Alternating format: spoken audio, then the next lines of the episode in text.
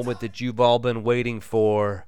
From just north of the border, he's the hombre with no nombre.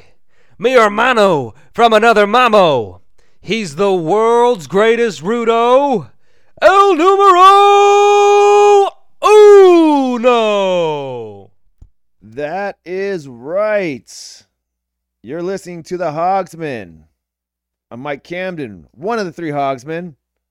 Big Duke, not here this week. Where's Devin? Who the fuck knows? But it is uh, Tuesday, and it is June 8th. And uh, Adam, welcome back. Thank you. We missed last week. We Not- did. Not that we actually missed last week. We uh we recorded la let's see, that was two Saturdays ago then, right? Yep. and we recorded with Julius, aka Judiz, and uh, we uh, the recording got messed up. Yeah. Well, I fixed it, You fixed it. so you'll hear it at the end of this episode. Yes. So it's, this is this is going to be a longer episode than normal, but we wanted to give the people some extra stuff since they missed us last week. Yes, exactly. And uh, we just gave you guys a little break. That was it. Yeah. Just a little break. But we're back and what is up? A lot of stuff has happened. Uh, let's see. Let's talk about the show, Level Up Pro Wrestling Showcase. Ready or not? Um, it was a good show. Uh, Adam, you were there for the recording, and then you took off. Uh, you had something to go do. Yeah, I, I, I. Benny seemed very disappointed in me leaving. um, but anyways, it was it was a good turnout of fans. I think maybe if I had to eyeball it, maybe 150. It, it looked like a lot of people in all the videos you were posting. Yeah, so- maybe like 150 to 200. Uh, it was cool though, man. It was great having fans back. Um, the crowd was great. Uh, Judiz, that was his first match. His first match back. Uh, I welcomed him back to the ring, he did a great job. Um, you know, I think the the match went great. Uh, Julius, he hung in there. Uh, no problems in the ring. Uh, his cardio seems to be not an issue. Um, it was like riding a bike. It's like riding a bike, man. Once you get back in there, hey, yeah. Just do what you used to do. You were probably a good first opponent back for him too. I'm a good first opponent anytime. That's right. All right, anytime. You're the guy like back in the day when the guys would come back from injuries. You're the first feud that they'd work with. yes, yes. Uh, I'm basically the Barry Horowitz of Southern California, I believe. Right? You just put me in there, and I'm gonna take care of you, put you over. Hey, those people are under. Those people are underrated. I know they are, man. I always thought thought that was interesting. The best pure wrestlers, right? The best wrestlers were usually the job guys. Yeah. You know? And uh, if you look at it now, who are the trainers at the WWE Performance Center? Norman Smiley, Norman Smiley, Terry Taylor, I Terry. Taylor, um, Matt uh, Matt Bourne. Uh, Bourne, I mean- Steve Corino, who wasn't really a jobber, but And I don't want to say like these guys are like job guys as far as like an insult, right? It's just that they, uh, you know, the, a job guy is is a worker. yeah, Um, they're a guy that you put in there and you know they're always gonna have a good match. So let's say somebody has it, right? Whatever it is, they have it. The wrestling, yeah, they can they can wrestle, but whatever it is, they have more of that than let's say wrestling skills. yeah, Now you put him in there uh, with uh, you know a guy that knows how to work. Let's say Norman Smiley. Norman Smiley goes, "I got this. I'll make this guy look like a fucking million bucks," and uh, and that's you know what the the business relies on. Yeah. guys that know how to make people look like a million bucks. Let's uh let- let's take for uh, instance uh, Hitman, right? Bret Hart. Uh, who's who's the big Canadian that they thought was gonna be the next uh, Hulk Hogan that Vince wanted? Um, Magee, Tom Magee. Name sounds familiar. Remember, the, it, it was supposed to be the worst. Ma- uh, the, he- like, uh, it was like the holy grail of like matches that like Oh tape yeah, yeah, traders yeah, were yeah. I think it was. I think it was Tom Magee. Yeah, Tom Magee, something like that. So this guy, if any, if if if you guys don't know who who he is, he's a Canadian dude. Yeah. He was a bodybuilder, like like a real competition bodybuilder, and would like place. And then uh, he was also a gymnast, and he I think he like knew karate and stuff like that. And homeboy was like six five, two like heavy two hundred something, just built like a like a brick shit house. yeah. and motherfucker is doing like shooting star presses into the ring. Uh, just very, very. Uh, if you if you saw him walking by, you'd be like, "Holy shit, who's that?" Yeah. because he's gigantic. And then when he has all this athletic ability, it makes it even more impressive. One problem: couldn't wrestle worth shit. And then uh, somehow Vince McMahon got a hold of him, and they th- thought like, "Hey, we're gonna make this guy the champion, man." Like Hulkster, you know, he's losing his hair. You know, like chicks aren't into that shit or something like that. And they put this uh, this Tom Magee or something like that in the ring with Hitman, and Hitman made him look like a million bucks. And they say like Hitman's the only guy that could do that. They also said I think that was kind of the match that made Vince realize that Bret could be the guy too. Yeah, I think that's like the lore of the match is that it kind of was supposed to be one guy's uprising, but it ended up being Bret's like uprising kind of thing. yeah, But I was gonna say like like he wasn't a job guy, but Owen Hart was a guy that they would put in the ring with a lot of newer guys yep, to make them look good. And I wouldn't call Owen a job guy, but he was certainly a guy that they trusted a lot. with yeah. Getting guys like I think Kurt Angle's first match was with Owen. Oh, really? Or one of his one of his first like Interesting. house show matches was with Owen. I think that but there's no footage of that. Uh-huh. So Um, but yeah, getting back to like, if you look at who the trainers are at the performance center, it's guys that were never like maybe like mid level guys, like mid card guys, and it's because these guys just they know how to work, man. They know how to work, uh, and that's usually he becomes like who, who makes really good trainers. Yep. Um, and it's it's kind of interesting that you see Shawn Michaels there because obviously Shawn Michaels is basically the greatest of all time, and uh, you know he he uh he's passing on that knowledge that he, he actually I just watched his did you watch his A and E biography? the Michaels one? Yeah, No, I didn't even know there was it's one actually out pretty yet. interesting. Was it? Yeah, it was pretty interesting. They were talking about like uh they were showing footage of him like breaking into the business, basically like his really early matches against like a young uh DiBiase. Dude, young DiBiase looks ferocious. Yeah. but uh, it was just it's so funny like uh like seeing Mike like Shawn Michaels that young and then they talk about like he was a real kind of like shy kid uh very sheltered it's uh it sounds like his parents kind of sheltered him a little bit Yeah. and then like Marty Jannetty entered the scene and like they're living in Vegas working for some promotion out there Yeah. and basically like that was like the de- like the beginning of the end for like his uh you know dr- drug abuse and all that Yeah. kind of stuff so yeah man um but Russell Julius he did great it was great to have him back in the uh in the ring and uh, the whole show was good, man. The whole, whole show did it was it was a, it was a good time. Uh, the headliner was uh, or the main event was uh, Michael Hopkins versus Juan Matatoli J two, and Hopkins has got a uh, a heel persona now. Oh. He did a great job, man. He did a great job. He comes out with uh, one of the uh, this this dude he he trains at uh, Level Up Pro Wrestling. His name's uh, ENA, and ENA is just all jacked up. He looks like a like a smaller version of like Francis Ngannou, and uh, you know uh, ENA brings something like as a, he's almost like a like a manager Yeah. or maybe like a hype man, something like that. Maybe a yes man. That'd be kind of cool, right? A yes man? Yeah, he's like yeah, he's a yes man. Like uh but he just brings energy to the to to the ring. And I think that I think that helps Hops. Yeah. Um it helps Hop, Hopkins feed off of it and all that kind of stuff. So no, they did they did a really good job. They had a really good main event. Proud of those guys. Proud of them. And then uh this past weekend so I had I've had like pretty busy weekends. I was in Rosarito. Then I had to go to Vegas and then I had to do something else. Actually, that was last weekend. So that was like the rest, like the like uh you know I had like a show weekend, and then this past weekend I had nothing to do, man, and it was fantastic. I got Yeah. to sleep in. And you know what sleeping in sleeping in is nowadays uh, at my age? 9 a.m. Nope, seven thirty. That sucks, right?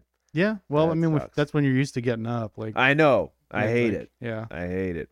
I used to wake up at like one in the afternoon because I used to work in the nightclub industry. Yeah. and when you go to bed till like three in the morning plus you you know you had like a whole long night but that would be sleeping into me back in the day now sleeping in for me is about 7.30 ain't that fucking grand but yeah man and then uh went to uh, a fancy dinner on uh Sunday night. Went to Cowboy Star. You ever been to Cowboy Star? No, what's that? Cowboy Star is a steakhouse downtown.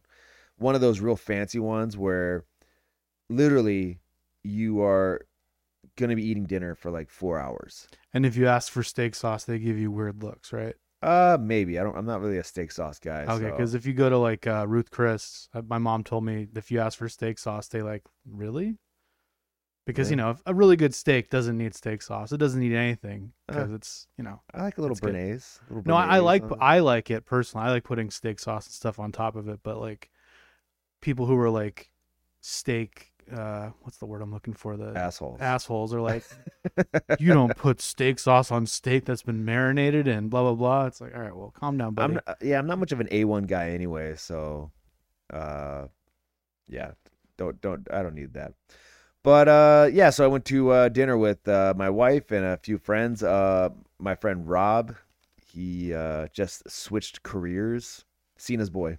oh, okay. So he got out of the uh restaurant industry and uh now he's working uh, as an operations manager at a uh a local brewery Okay. that he thinks has a lot of uh, opportunity to grow. So he's really excited about it. I'm excited for him because the restaurant, bar, nightclub industry, it's one of those things where it's fun. It's a lot of fun, but at a certain time in your life. You know, Yeah. like when you're like in your 20s, maybe early 30s if you still can hang. But at a certain point it's like you're either going to like pursue this further, like you know, you're going to work up the chain and maybe one day hopefully own your own place or some shit like that or you get the fuck out yeah. because nobody wants to be working until three in the morning when you're 40 years old or some shit like that. It's Or- it's tough. We're man. dealing with drunk idiots. Dealing with drunk 30, idiots, you 40 know. years old. so yeah, like it, it it's uh, it's gonna be a big uh change in his life, and I'm really happy for him, man. I hope it goes well, and you know, good for him. So went there, had a had a bunch of food, and it's a great place, like as far as food wise. And actually, it didn't even take that long because I think we were there for maybe two hours, which is fine. You know, that's a good amount of time. Yeah. But uh, I've been there before when it was like it felt like it was four hours, and it was just like it's time to go, guys. it's time to go. I'm a quick guy. I don't like waiting, man. You know, like there's people that are like, "Hey, man, you can go to this." Uh, let, let let's say, sorry, let's say uh, brunch, right? You want to go to brunch, and there's a place that you can literally walk right up, get a table. Is the food as good? No, but it's food. Breakfast. How how badly can you fuck up breakfast, right? Or there's those people that are like, no, we can wait two hours and eat at this place that's really good. Yeah. Fuck that. You ever heard Tom Ham's? No. It's like near it's like near the airport. It's like right on the water. Okay. But it's like this brunch place where you like you're sitting, you can see the boats out in the harbor and stuff. It's like a place that like everyone goes to on Mother's Day and like, you yeah, have yeah. to like make a reservation. You're there for a while because it's like a, a buffet. So I don't even think it's I don't even think it's open anymore Okay. because you know buffets are kind of They might go the way of the dodo. going away with the dodo. But yeah, that's they're nice places. So I know that's that's the kind of place you go to for like a brunch, like a fancy brunch, Uh huh. if there is such a thing as a fancy brunch. Yeah, and that like, that's cool. But if the wait is gonna be two hours, Yeah. I'm not fucking with that. Yeah, You know, like I'm one of those people that's like, let's get in, let's get out, let's continue our day. I don't want to be sitting and waiting and even getting hungrier. Just oh, but this is the best food. I don't care, man. yeah. Just give me something that's edible. That's all I care, man. That's all I care about. But anyways, yeah, it was a lot of fun. I, I enjoyed it. It's a Cowboy Star. It's a nice place. What's up with you, Adam? What's new with your life? Not a whole lot. Just Yeah. normal shit. Uh, I watched the uh, Spiral this weekend. What's the spiral? The Chris uh, Rock Saw movie, the new Saw movie. oh, okay. I thought it was good. It wasn't a Saw movie to me. It was very much like a psychological type thriller, but with saw traps. All right. And I still don't know if I take Chris Rock seriously as an actor. It's very strange, especially when you've seen Chris Rock and like CB4. yeah, and grown ups and all this other shit he's done. You're just like, I don't know if I take you seriously as an actor yet. New Jack City as a crackhead. Yeah. It's like, yeah, Chris Rock has been in my life since I was young as like a completely non-serious entity. Yeah. And now it's like, okay, You know what I watched? Uh, I watched this weekend on Saturday night, and actually I really enjoyed it. Was uh, Cruella on uh, Disney? now here's my question about that movie. Yep. What is it about? I don't. I know it's about the origins of Cruella, but That's were it. people asking for that? Like, I don't. Probably not, but why the fuck not? Is she a Were villain people- in the movie, or is she a good person? in Uh, the a little Like- bit of a tweener. Okay. A little bit of a tweener. I was you ask like were people asking for it? Uh, probably not, but somebody thought like, hey, let's tell this story. Let's it's content, right? Yeah. And also like think about it. Was anybody asking for Rogue One? No. Turned out to be fantastic, right? Yeah. So, uh, but it was cool, man. Actually, uh, I saw a lot of people like, it's man, you put something out there, right? It could be the the greatest tweet, post, whatever. Somebody's got to fucking shit on it, right? Somebody's got to find the negativity. Of course. And uh, I saw like some people like bitching online about uh, why are you trying to like humanize somebody that wants to kill dogs to make a make a jacket? And it's like, first off, it's a fucking fictional character. It's funny when they phrase it like that though, because it yeah. is like, why the fuck are you making a movie about this person? It's but I get what you're saying. it's a fictional character first of all right it's it, yeah. like completely not real it's not like you're trying to like humanize hitler you know like Yeah. you're, you're you're you no it's No. but uh, it was you know just shows like hey how, how she became who she was. And to tell you the truth it was a really good story. I i enjoyed the shit out of it. Um uh, emma stone she's the one that plays it does a really good job. Yeah, she's really good. um the two little like uh goons that she has with her uh they did a, it was, the whole movie was good man. I, I enjoyed the shit out of it. My wife liked it too so good for good for Speaking them. of humanizing Hitler, have you ever seen Jojo Rabbit?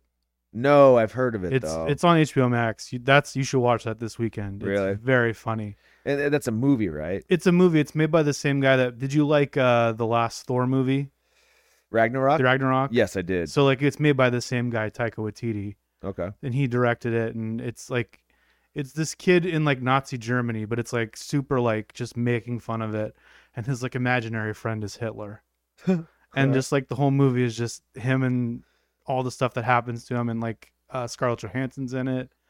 So it's, it's a it's a really funny movie if you just don't watch it and go, oh, they're humanizing Hitler when they're really not. There's like a scene where they say Heil Hitler like 50 times, and it's like so obnoxiously stupid. that- Yeah. You know what's interesting? There's always that like uh question uh like would you go back and kill like baby Hitler, yeah, you know? And it's like, well, do we have to kill him when he's a baby? You Yeah, know, I know, like, right? Cuz we know almost like the moment where like he turned bad, right? He Yeah. start, he started going to like those like third Reich like like uh uh uh meetings Yeah, and then kind of like started falling into the BS. And then he, you know, picked up the ball and started running with it. And turns out he's like the greatest public speaker of all time. yeah, And that's like, that's like, I'm not like saying he's a good person. The guy could fucking promo his ass off. you know, I mean, they're like you can get people can get upset about that, but there's a reason he was able to He do got a what whole he did. country. He like public speaker. That's like the whole thing with like cult leaders and Yeah. stuff too. It's like Charismatic. they they're charismatic and they have a way to suck you in, even if the message they're saying is gross. Yeah. And for the most part, you realize it's gross. Something about what they're saying is like, oh, Yeah. doesn't But I- make them good people, but at the same time, it's why they do what they do. Yeah. So it's like, hey, let's not send somebody back to kill a baby. Maybe like right when Hitler started attending those meetings, you know, like we know the day, we know the time. Maybe that's a that's Yeah. a better better, you know, like question like, hey, would you kill Hitler right before uh, Yeah. he started doing all the bad shit? There's those people, those people that go, well, we're gonna kill baby Hitler because he won't fight back. I'm like, well, I mean, neither will the 20 year old if he doesn't know what's coming. exactly, exactly when he turns the corner. Yeah, Yeah, so anyways. But uh, I- yeah, I've heard I've heard about that movie. I'll have to check it out. it's it's very funny. I think I think Beth would like it too. Really? I, it, it's it's check it's out. it's so stupid. Like the first five minutes of it, you're just like, okay, I get what this is. Like Mhm.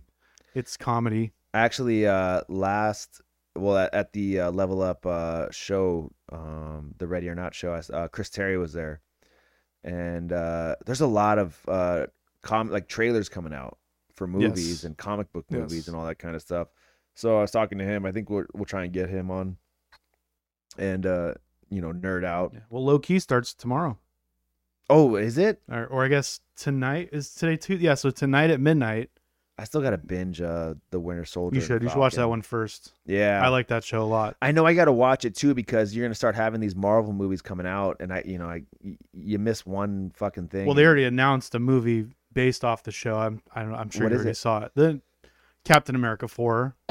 And it's a new Captain America. It's Oh, it's Falcon. it's Falcon. Yeah, okay, the whole show is basically revolving around that whole thing. all right, all right. So A lot of fun stuff coming yeah, out. there, but there are a lot. There's a lot of movies coming out this month, like the new Fast and the Furious movies coming out this month. I'll We'll pass see on if that John. one. No, but it's a big deal for like John Cena to see if he's a A box big office box draw, guy. like in movies. Like the movie's gonna be stupid, but Uh, basically, which which fast?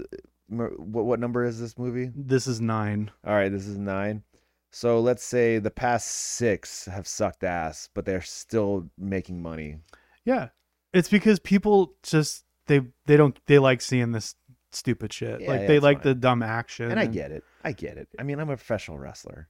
yeah. You know, like I get it. People like it. But yeah, I'm just glad to see movies coming out. That's all. Like, I'm glad to go. Well, I don't want to go to a theater right now, but there's something that might bring me there. You know. I'm digging this HBO Max thing, man, and the Disney Plus. They're all releasing this shit on like straight to my TV. I love that, man. I'll take it. Even though I, I do love the movie theater, I do. But hey, man, if I can just push a button and it's right there in my house, that's great. I think yeah, I think most people would rather do that Yep. than go to a theater and be crammed into a bunch of uncomfortable seats for two hours. Yep, yep, a yep. theater that's not properly ventilated and it's hot and I'd rather sit at home too in the air condition. There you go. Uh, hey, man, Hey, did you hear any news coming out of the WWE this past week? you know I haven't. Is it's been very quiet since all the firings last week, of course. Yep, yep. Wow, Yeah. wow, they're really uh, unloading. Yes. And this round of cuts had some ones where you're like, whoa. Yeah, this round of cuts is something that I always that a lot of people were pointing this out. This is the kind of stuff businesses do before they sell it. Uh huh. They cut a lot of costs, and apparently most of these people had signed contracts pre-pandemic, so they were higher contracts. So they're like, okay, well, we'll cut some fat and then sell it. Haven't heard anything since then, but it's not like sales happen like that. They take a while. Yeah. And uh yeah, man, they cut Braun Strowman, which I think that was the biggest That was the big one. like whoa, like whoa, they Yeah. they they, they cut Braun Strowman. Um I guess yeah, the the biggest I, I well, the only reason I is they're trying to sell, and and I guess Yeah. he had a big contract, and they were like, "Cool, let's go ahead and cut that off." And uh, I mean, uh, could you really? Uh, and not that Braun Strowman was the greatest wrestler ever, not that he was the most over wrestler at all. He was at 1.3 years ago one of the most popular guys in the company. Yeah, when he was flipping over ambulances and people were like this is so, it's like the fast and furious movie. This is so stupid but i absolutely love it. But was he really, you know, like moving the needle? no but i think after everything that they've done with big they're a big guy company but they always seem to fuck up the big guys. Where they take the big show and they turn them 75 times and then you're like well i don't care about big show anymore. Yeah, that's true. they the did and they did the same thing with braun. They they made him this monster and then he lost to brock and then from there it was just kind of eh, he's won won a tag titles with a little kid and Yeah, yeah. just kind of hover. And I don't really. I mean, and I could be wrong. I, I didn't really see Strowman becoming this incredibly popular. You know, like he's not like I I, I don't I don't see him like moving merch like crazy out of the WWE in that in that company. Yeah, You know, like he he could who knows he could stay with wrestling. he'll he'll be back in WWE. I I do not see him going anywhere else. Really? There's way too much of his personality that I think rub would rub too many of the people in the like for instance the AEW locker room the wrong way. Like some of his like beliefs and whatnot. I think it just he's he's either gonna go back to the WWE if they're ever sold, or he's gonna go back to just bodybuilding or owning a gym or something like that. I thought he, Back into fitness. I thought he would do in Japan. That's they would they would love his. that's the one place I was like maybe New Japan. they would they love big Yeah. over there, man, and he's one of the biggest of the big. So Yeah. yeah, that's pretty interesting that they cut him. Uh, that that was basically kind of like no, I don't think anybody really saw that coming. Uh, and then Aleister Black got released, which I think is for the better. Yeah, I didn't see it coming either because they had a started put started putting him in a big angle a couple Well, that's true because they just debuted him, not like debuted him, but Yeah. almost re-debuted him. Like, against Big E, which was like a big deal, and they were talking about bringing his wife back. oh really? Like, yeah, she had apparently been at the performance center, and they were talking about bringing her back, and then they did all that, and I was like, well, she's not going back now No, because that'd be way too awkward of a conversation at the dinner table. I think, uh, but I mean, I I think Aleister Black or Tommy End. He's Yeah. back to being Tommy End. He's better off outside of that company. Yeah, he he's legitimately one of the best workers on the planet. Like, and he'll go to AEW or somewhere and he'll showcase that. Yeah, I, So- I agree. Um, Good friend of Yuma, by the way. Yeah, yeah, I know him and you are, are boys. I saw the uh what Booker T the comments Booker T said about Yeah. like Aleister Black. Hey man, that's his opinion. And Yeah. to tell you the truth, uh he would have more experience like uh he would have better knowledge of what that company is looking for as Yeah. to what you and I would, you know, like he's looking at it through a different set of eyes. He's been there. You Yeah. know, he he's been in that company for a long time. So that's just his opinion. And if people like, want to get mad about it, it's like, dude, that's just what he. It's just an opinion. He didn't say anything bad about yeah, Aleister Black. I don't think people look at it as bad, but I think they look at it as, well, your product is continuing to deteriorate, and people are tuning out in droves. yeah, Maybe look at another way to do things. Maybe try something different because the way you're doing it's not working. I have to agree. Yeah. I have to agree. The ratings are the raw rating a couple weeks ago was like the worst it's been since like the mid '90s. really Like interesting. they're they're just it's unwatchable. Something needs to happen. Tell you the truth, I think it starts. I think it knows. I think it needs to go backwards. Yeah, I feel like it's too. The production is too much. Yeah, You know, like it's like, hey, uh, you know, all these graphics, all these the set design. It's just it's too much. the man. camera cuts are what the drive people crazy. cuts, the fake dialogue, the fake promos. Um, you know, you, the great thing about pro wrestling and what gets over in pro wrestling is what happens kind of on the spot, Yeah. and on the fly. And I feel like they've packaged up. You know, the WWE has packaged up Raw, SmackDown, even NXT now, to where you can't you can't go outside the lines. You can't draw outside the lines anymore, and that's a problem. They're they're taking away. You know, they're they're having writers write promos for people. Writers that probably didn't watch wrestling growing up, that have no idea about wrestling. They just think like, "Hey, this is gonna be a this is gonna be a great line. This is gonna be a great burn." Yeah, and it's like, oh, you called him a weenie or some shit like that. You know, it's like, come on. Uh, yeah. So and they got to do something. that was the weirdest thing I saw. Like there was talk of like a sale, and everybody everybody I talked to about it was like, "Oh man, that could really be bad for the company." out there." And I said, "Can't be any worse than it is right now." It's it's it's it would be weird. It's even weird thinking about a McMahon not owning. WWE. Yeah, I mean they could always go the route of UFC though, where like someone else owns it, but like Vince still runs it. Like how Dana still runs UFC, but he doesn't own it anymore. Like he doesn't, he's not part of the ownership group. Uh, He just kind of runs. He's like the matchmaker. He's well, no, he's not the matchmaker. He's the he's like the president. He's the one that like Yeah. handles day to day stuff. But I mean, do you think Vince McMahon's the kind of guy to just step away? Probably Uh, not, but if he's thinking about he's- selling, then he must be to the point where he just is like kind of over it. Yeah, and I, I wonder like what Shane and and uh Stephanie are like. Like, hey, yo, what about us? Like, you don't think we can't run this thing? On? I don't know. Especially Triple H, who's been kind of grooming to take over for him for years now. Yeah, But Triple H did an interview a couple months ago where he says he's not going to be doing. He doesn't want to be doing this past like sixty. So even Triple H has no long term plans to stay like in a leadership position in, in like wrestling. So Eh. it's a hell of a schedule, man. yeah. who knows what we're looking at in ten years? Who knows who's on? Maybe Mickey Mouse is the president of WWE in ten years. That'd be like, I feel like that'd be the worst thing that I could- I think it's to be NBC. corporation. A big corporation taking over the WWE, I think, would be the worst thing that could possibly do. It could be, but it could be, you know, could end up being like when Disney bought Marvel. They put the guy in charge and he's the guy that runs Marvel. And all the Marvel movies are different people are making them, but they're concurrent and they're all kind of like they make sense when you look at them in a nutshell. I'm not Yeah. saying I'm not saying wrestling can be done like that, but like I think, but I think it's also, you know, you're talking about movies that take years Yeah. to to to get made, for- you Yeah. know, to to fine tune. You're able to, whereas weekly TV, that's tough. and that's what I mean. Like from a business sense, WWE is fine. The way their business works, like the way they make money, like that doesn't need to change. However they're doing that, just keep doing that. What needs to change is their creative. What needs to change is like their weekly product. yeah, because it's kind of like this weird revolving door where like okay, Alexa Bliss is talking to a doll that's apparently possessed by something. It's like, all right, Huh. that doesn't work anymore. Like we're like even kids today, like how we were scared of Papa Shango. Yeah. That's because we didn't we couldn't just immediately go to Google and see that Papa Shango was Kama or this other guy that was in a different place. Like Yeah. he was just a, a scary guy who made the Ultimate Warrior pass out or whatever. Like Yeah. Yeah, man. Interesting.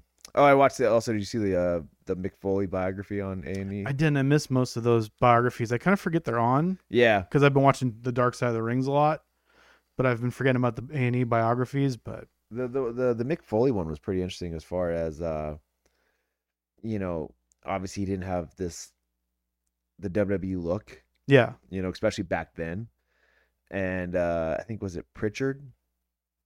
Prichard was the one that's like, hey, we got to bring this guy over here. And I think Jim Ross was also the same way. Like, yo, this guy, he's got something. He may not look like a typical WWE wrestler or WWF back in the day, but he's got something. yeah, And Vince was kind of like, no, we're not bringing him over.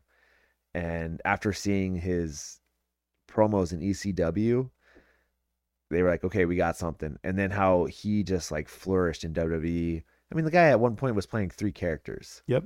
That's fucking amazing. And I loved I mean, I wasn't like a he like Dude Love obviously was sick. yeah, Mankind scared the shit out of me back when I was a kid. And how great of a rivalry was that Undertaker and Mankind? it was great. it was fucking good, man. Like somebody that was like, yo, this guy's gonna give Undertaker a run for his money, and he did. Yeah.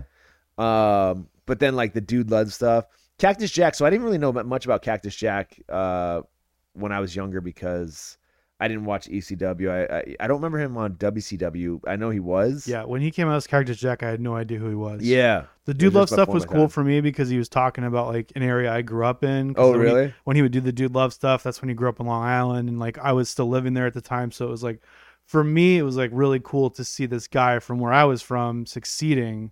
You know, a guy that looked like me too. Mick Foley wasn't like a heartthrob guy; No. like he was just a normal looking dude. and, and a hot wife too, man. Yeah. Like I remember like uh, being like, wow, Mick Foley's wife is like really good looking, and uh and then like you look at Mo- Mick Foley, he's got long hair, a beard, he's got missing Yeah. teeth. if he's, you look know- at him like back in the day, He's like a he was a good-looking- normal looking guy when he before he did all the stuff. Like, yeah, he's a good looking dude back when his younger years. yeah, It, it's it's it's it's it's the business that probably like made him like look like shit because you know Yeah. he's missing teeth and all that kind of stuff. But uh yeah, man, that was a really good documentary, and just because you know like that's right up our alley. That like all that basically happened kind of Yeah. while we were watching, and uh yeah, just kind of seeing like he brought it up to Shawn Michaels like, oh yeah, I wanted to be you. Because they had a match, and Yeah. they, they thought it, they were they were kind of like interested on seeing like if it was gonna be like a Styles Clash kind of thing, but they ended up having like a really their good match. match, was so good. The it was like it was Mind Games or something like that. Such a good match. and uh and they were talking afterwards, and Michaels asked Foley something, I can't remember what, and Foley was like, I wanted to be you, I wanted to Yeah. be like the heartthrob guy. He goes, I actually had a, I have a, I had a character back when I was a kid, you know, being like the heartthrob, and uh and Prichard happened to be in the room, and Prichard was like, wait a minute, what? And he was like, yeah, I was a guy named Dude Love, and you know, I wanted to be a ladies' man, all that kind of stuff. And Prichard was like, I got to see this. And Yeah. Foley goes, I got videos from when I was a kid. So they brought it in, and next thing you know, you got fucking another kid. God, how much money did Foley make off the merch? So much. At, at one point, he had three, like three or four, um, uh, action figures Yeah. out. Dude Love, Mick Foley, probably had a Mankind, and probably a Cactus Jack, right? It's so mu- it's so crazy how just random happenstance ends up like because Prichard was in the room, Yeah. he heard it. Yep. It's like with Cena. Stephanie was on the bus and heard him rapping. I'm Like, let's put that on TV, and then like That's it's just that. like the, it's this like how much, but like, how many of those things are around that nobody caught, and somebody who could have been a star just isn't because of like luck, quote unquote. it's half the battle. Yeah. half the battle. But yeah, man, interesting. Yeah, he- you- interesting.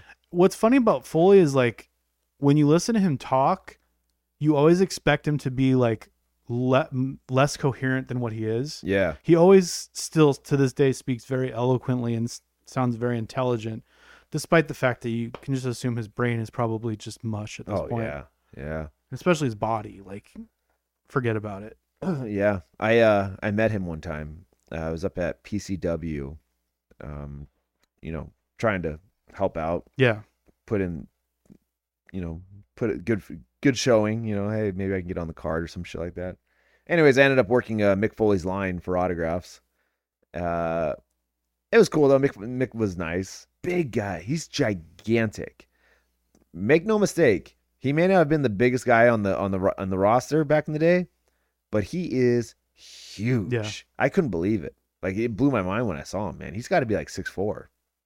Yeah, when you see him and Taker, like they don't look there's that big of a size difference. And Taker's legit, I think six ten. Yeah. So he he was a big guy, man. I was I was very like, holy shit, that's Mick Foley. Like he's huge, man. No wonder that fucking cell gave way, man. Taker and him on top of it. God damn. Yeah, dude. What else is going on in this crazy fucking world? Got another show this weekend. okay. Love Thy Lucha. This is a uh, charity event. It's going to be going on in Chula Vista. Let's give you some details. Let's give you some details. It's going to be at 494 East Street, Chula Vista. And uh, looks like tickets are anywhere between 5 and $15. So, yeah, I will be wrestling. And I just got told I will be in a triple threat. And it's interesting because you're going to hear later when I'm talking to Judiz, uh, him and I talk about this triple threat match that I we were in back in the day. It was uh, Judiz, uh, SoCal Crazy, and myself, and it was a disaster. and so then I got hit up uh, the other day, and I they're like, "Hey, you want to do this show?" I'm like, "Yeah, sure, no problem." And then they're like, "Cool, it's gonna be you, Judiz, and SoCal Crazy in the main in a triple threat." And I'm like, "All right." The last time us three were in a ring, it was a disaster, but I think it'll be. We'll try and do it better this time. So that will be the match that I'm involved in. I don't know what really the other matches are, but uh, like I said, this is a. It's called Love Thy Neighbor Movement, and the show is called Love Thy Lucha. So go check it out. It's going to be at 6 p.m. It's down in Chula Vista. Go to Facebook, type in Love Thy Lucha, and you will find all the information you need. Go get tickets, and I believe it's like a charity event. So check it out. Check it out, man. Since we're on the interweb, you want to go to uh you want to get a question in? Yeah, we did. Uh, we did have a question, and it was regarding something that we haven't talked about yet. So let me All pull right. that up really quickly. I can just do that right there. All right. So mixed mutt asks, "What did you think about the Logan Paul Mayweather fight? Do you think actually? Do you think anyone actually won, or was it just a hustle to make money?" Of course, somebody won. Logan Paul and Flo- Floyd Mayweather both won. They both made fucking millions off of selling, you know, a BS boxing match. Yep. That's it. That's it. Uh, I didn't watch it because I feel like what's going on with these Paul brothers in boxing, it's a good thing and a bad thing. Yeah. It's a good thing because they're bringing in, like, you know, like, you know, you got uh, what Ben Askren lost to Jake Paul, and he he made like the most money he's ever made. Yeah. And he was like, fuck it, I don't give a fuck if I lost. I made a bunch of money. I'm retired anyways. Uh, so it's good because they're bringing, you know, they're putting money into people's pockets. That's and cool. boxing, which kind of needs it at this point because Yeah. boxing is not what it was when I was younger. Unfortunately, the, these are gimmick matches, right? These Abs- are absolutely. these are gimmick matches. These, uh, you know, you have Pacquiao taking on Errol Spence, I think, like in a few months. Nobody fucking knows about that. Yeah. Nobody knows about that. Oh no, people know about it now because it's literally the same day as SummerSlam in the same in the same city. Oh, really? Yeah, like SummerSlam is the, now on a Saturday and it's the same day as the Pacquiao fight. So right. apparently they're gonna end SummerSlam before the Pacquiao fight starts. But if anyone was thinking of going to Las Vegas for SummerSlam, I'm gonna warn you right now, it's going to be a mess. busy. But uh you know, it's it's one of those things where it's like they're bringing eyes into boxing, Yeah, the Paul brothers. You know, but are these eyes going to stick around and watch, you know, uh, they're bringing more of their YouTube fans yeah. and the young kids that I, I don't know who the fuck like what these kids Me neither. do.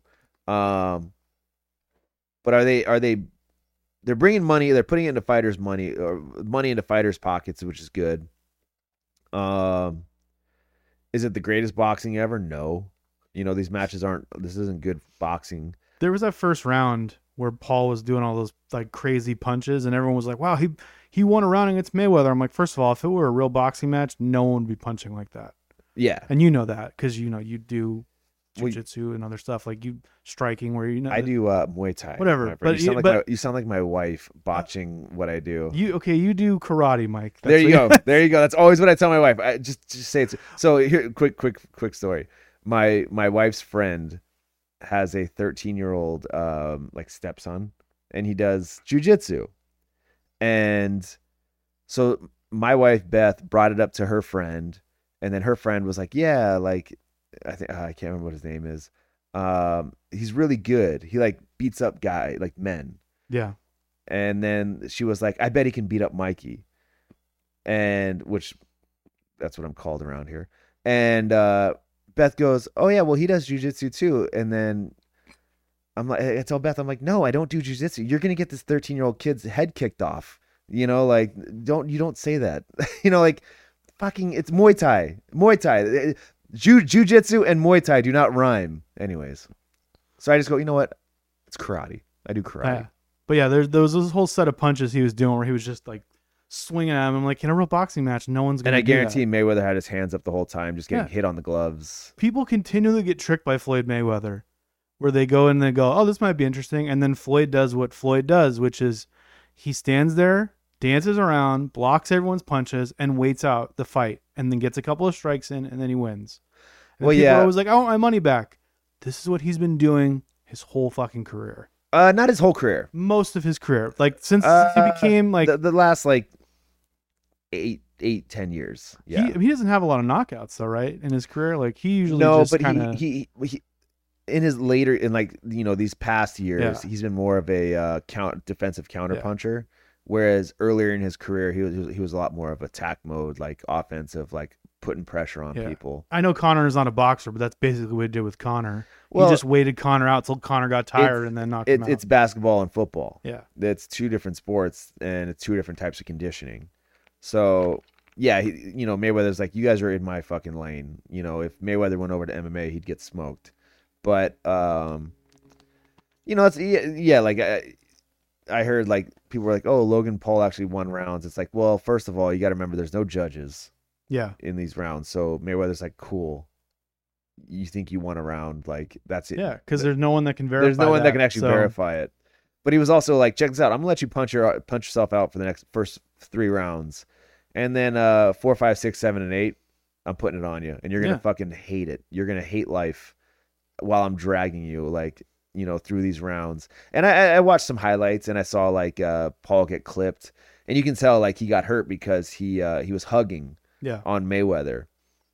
But um to tell you the truth, man, I wouldn't be surprised if there was a gentleman's agreement in the back saying, Hey, Logan Paul just being like, Hey Mayweather, just let me go eight rounds with you. Yeah. That way I have I have some credibility um to say that I I went with you know eight rounds with the greatest. and now it makes them more money time. because now they can now they can put Jake Paul in there, There with, you with. Mayweather and There you go. There you go. It's all business. yeah, These guys are all working together to get as much money as they possibly can, and it's fucking smart. I don't fucking blame them. You know, uh, Mayweather is already his his. He's a Hall of Famer. Yeah. he, he he's already gonna be a legend.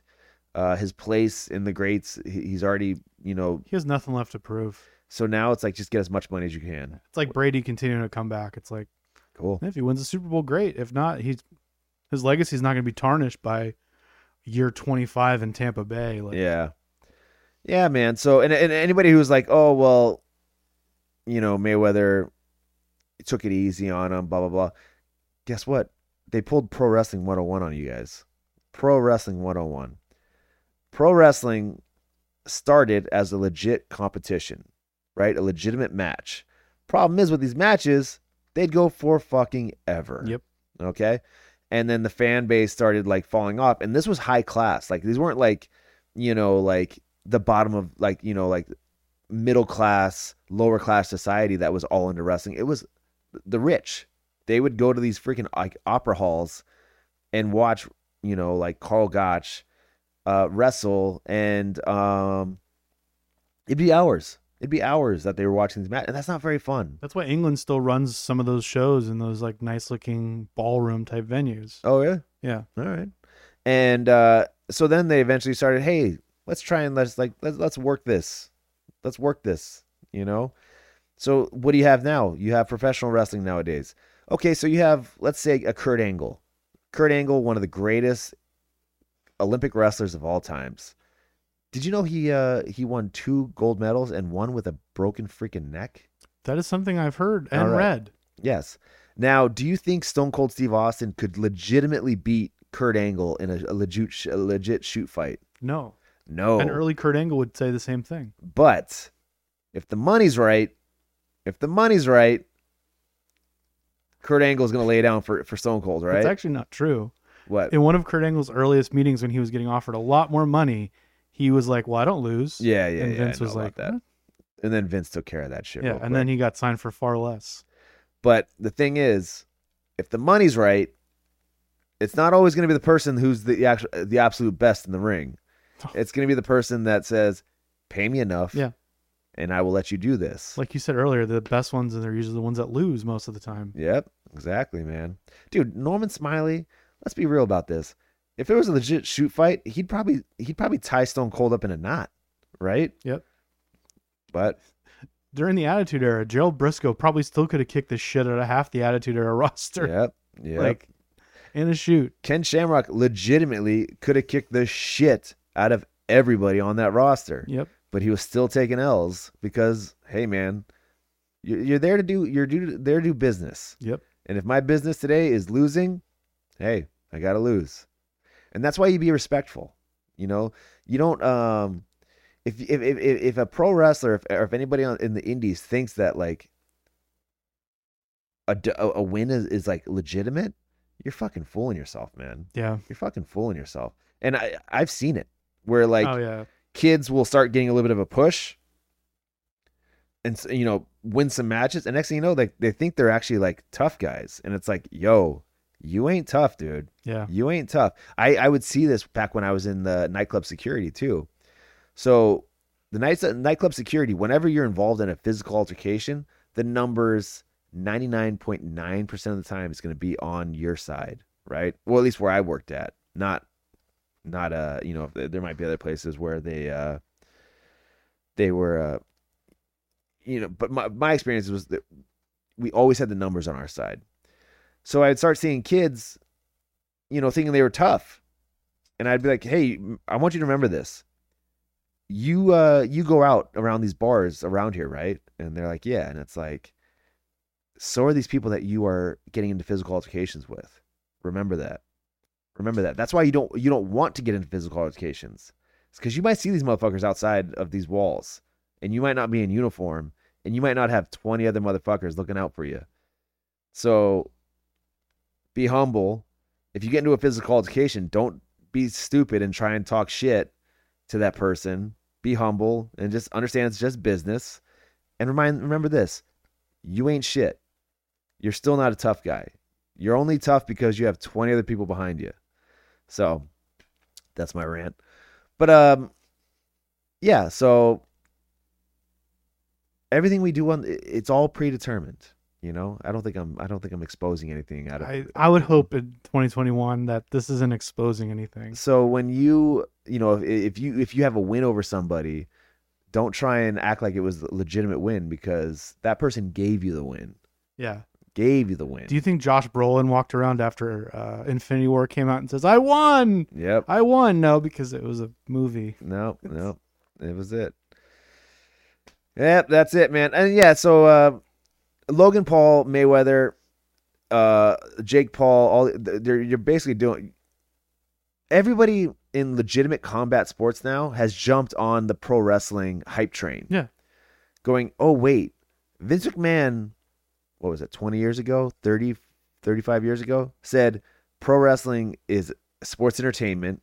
It is scripted and apparently broke the biggest rule ever in pro wrestling, right? Don't expose the business. He exposed it and still made billions off of it. because of the way he hyped it up. And then all these combat sports guys, even even uh you know like professional uh you know uh sports teams, were like, wait a minute, man. If we talk some shit, if we talk some shit, people are gonna think like there's like a lot more behind than the behind this than there really is. Yep. It's all a work, man. It's all a work. Now, when night of the fight, let's say like, and I'm not talking about like Mayweather, Logan, uh, Logan Paul. I'm talking about just like any UFC fight, boxing match. Hey, whatever happens in the, in the, in the ring happens, but everything leading up to it, it was all manufactured. Yep. It, it was all hey, pro wrestling 101. Even leading up to Logan Paul Mayweather, they had all these things where like Logan Paul took his hat and said, "I got your hat." And Yeah. Mayweather wanted, to, and then after the fight, Mayweather's like, "Oh, he surprised me in there," and then Logan Paul's like, "Ah, I love Floyd. I really respect him." Yada Yep. yada yada. I'm like, okay, well, Yep. right there, these two people who were wanting to kill each other before the fight are now buddy buddy. So Yep. Yep. It's all it's pro wrestling 101, man. As much as people want to shit on pro wrestling being like, "Oh, it's fake." You know, it's not real. All these motherfuckers try to, to try to, you know, took the model Yeah. and said, "Bring it over here." Bring it over here because man, look at they're selling tickets. They are selling tickets. People are buying they're selling, you know, they're selling out arenas, they're selling out stadiums for a worked match. What? That sounds amazing. That that sounds in- like insane. But you know what? It worked, and Vince McMahon is a fucking genius. Yep. And uh, and now everybody else saw it and said, "Hey, let's do let's try this out. let's do the same thing. Let's do the exact same thing." Yeah, man. What else? We got anything else to talk about, or should we just move on to the uh to the Judiz interview? Uh, I think that's the only question we got. I did drop it pretty late because I did not know for certain if we were recording today or not. So Yep. We'll put it in there. Uh, so this is going to be uh, a interview with Judiz. We did this two weekends ago. two weekends ago, I don't think weekends ago. anything is in it is out of date at this point. I mean, obviously, it's, you guys are talking about a match that hasn't happened yet. but it Yeah. ha- it has happened now. But Yeah, Otherwise, I think it's all bun- pretty much him talking about the last year of yeah, everything and whatnot. So yeah, man. Check it out. Um, I hope you guys enjoy it. It was, uh, I mean, Judiz literally like, you know, he logged off of all social media. He uh, he kind of just went. He went off the grid. He went off the grid for uh, all of 2020, basically. And if you listen to his reasoning, it makes perfect sense why Yeah. he did it. Yeah. And uh, I thought it was interesting. You know, I wanted to uh, hear his take on, you know, everything that happened in 2020 because I didn't, I, I, I texted him and, and messaged him a few times in 20, just to be like, hey, how you doing? You know, make sure you're okay. But uh, I hadn't really talked to him too much about like what was ha- like going through his mind when uh when everything was going on in 2020 that fucking you know crazy mess of a year It all seems like such a blur now. Because I mean, we're at the point now where things are kind of starting to get back to normal. But like, yeah you just think about last year, and you're just like, wow, all that fucking happened in 365 days. Like, It, you know, it, it felt like it was. Now that we are kind of out of it, right? Yeah. We're we're at least you know not completely in this shit. Um, it feels like so long ago for some reason. well, yeah, because I think the joke during it was like a month was basically a year. Yeah. Like you forget some of the shit that happened last year. Like Kobe Bryant died. Yep. People f- completely forgotten about that. Like it's that was like the first month of the year, and you're like, oh, that's the worst that's gonna happen. And then nope, just kept going. Wild stuff, man. And, you know, But anyways, uh, yeah. So this is uh Judiz. He's uh sitting in on the Hogsman podcast. Enjoy. We'll be back next week, and uh thank you guys. Take it easy. You're gonna die, you're gonna ragdoll!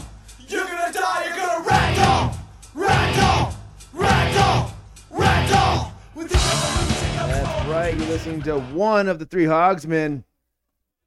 Don't know where Devin's at. Mm. Big Duke said maybe next week. Mm. But uh, I got somebody here with me. This man is hard to get. I've, I've been begging him, been hitting him up to do the, the podcast, and uh, finally got him. He, he- I knew you were going to be here at the Level Up Pro Wrestling Studios. I said, You ain't getting Adam and I backed him into a corner, said, Sit down and hold on to this microphone and talk. Mike has talked so much about you. You're like the mystery like opponent. Oh, you're like, wow. You're like I got I got to meet this guy. Mike's been talking about you for so long. Anyways, we have uh Judiz, Julius Coleman. What's cracking, man? What's Man. going on, you guys? It's been a long time. Yeah, it's been a hot minute. Been a lot. You got your your in ring return tonight. Yes. How's that feel? Uh, I'm ready to get it over with. yeah. Ready to get the get this one under my belt and get it over with, so I can just look at the footage and see where I need to tighten up. Yeah, yeah. But you've been training. I mean, you've been here what about the past month Well, month, yep, and uh, month, just month and a half. knocking the rust off. Yep, slowly but surely. I've been in the gym for the last two months, and uh, trying to lose the quarantine gut. Oh man. I had a six pack before. Got five more to go. So I remember so when they finally lifted like uh, I think it was after the first shutdown, uh they lifted it and uh Hunter and I were able to come in here and, and get in the ring and you know that was after like what six eight weeks more than that uh, the first the first shutdown I can't remember how long Yeah, because I think it stopped that. during the summer of last year a little bit. That's kind of I think when the initial shutdown stopped. So it was probably Yeah. from like April to like maybe June. So last year. Hunter and I came in here and we just started, you know, running, you know, just trying to knock the rust. And we were sprawled out on the canvas, stuck in wind, couldn't breathe. And this was after like just one spot, you know, like Yeah. we were just in ring cardio, man. it's a It's, different, different. beast, bro. How was it when you first got back, a first training session back? Um, I was sucking wind, bro. Benny had me sucking wind for show, bro. Uh, we did one drill. Hunter broke me in, and after that, I was like, all right, let me uh, let me chill for a little bit, catch up for a little bit, and get my wind. But for the most part, uh, they've they've done me well with getting my cardio back into shape, and yeah. yeah, It's good, man. Like it, it's one, uh, you know, obviously running, uh, doing any kind of cardio at the gym, that's good. It helps, but getting in the ring, you got to learn. It's it's a it's a whole nother animal because you're running, you're falling down, you're getting up, you're falling, you're getting down. It's it, it, it just it it it really takes a toll on you. And if you aren't practicing that, your body when it finally gets back in the ring goes, wait a minute. I ain't used to this. Ain't used to yeah, It's like when I played hockey back in high school. We would do you know sprints around the uh, the rink, Mhm. but um, during a game, if you fell and you had to get up, it just sucked the life out of you, man. Because your body was like, wait a minute, I, I haven't trained this part. You know, Yeah. plus you're getting up on skates. Mm. You know, you got you got you know padding on and all this kind of stuff. It's heavier, right. and it would just destroy you. And it was so weird. Yeah. But uh, that's just I remember that's one thing from hockey that I remember is like we would do all these sprints and all that kind of stuff, but the second you fell down in a game, you had to push your ass up.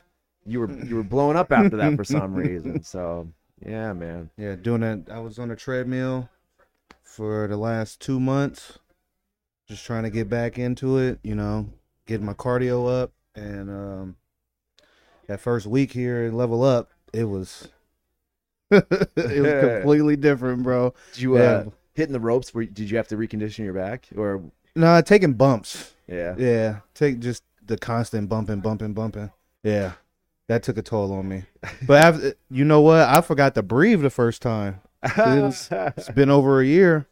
Knocked the wind out of myself, and oh, you forgot Yeah. to exhale on. yeah, I forgot that. Yeah, knocked the wind out of myself, and I was like, all right, well, that's only gonna happen one time, and yeah. I've been good since then.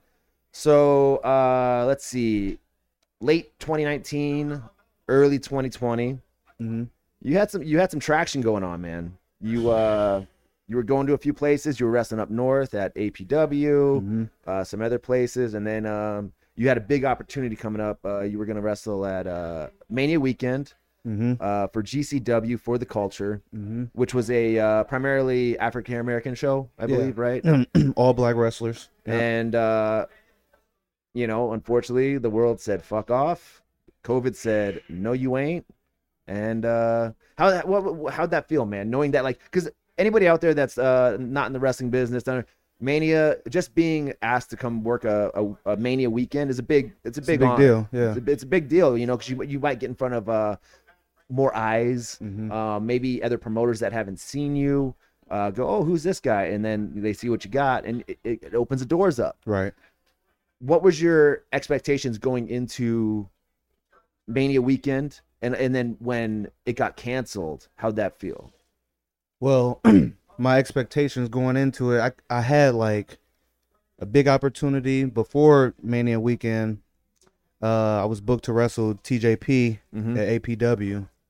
Uh, maybe two weeks before Mania weekend. So I was looking forward to that, just training hard for that. Um, and for Mania weekend, uh, although I was only booked for one show, it's only booked for one show out there, but I was making connections to try to get on other shows because Mhm. it's a whole weekend thing. It's, it shows the all day. You know what I mean? Um, so I was, you know, making my rounds, trying to network with people, trying to get on shows that I wasn't originally booked on. Um, meeting people, showing face, you know, and um, I had got new gear made, all this stuff. I'm super hyped about it. Yeah. You know, it's a big opportunity for me. And at that point as well, I felt like I was just coming into my own character, like coming into my own, um, in a way that was completely different than what I had been seeing before, and basically in my own lane. You feel Mhm. me?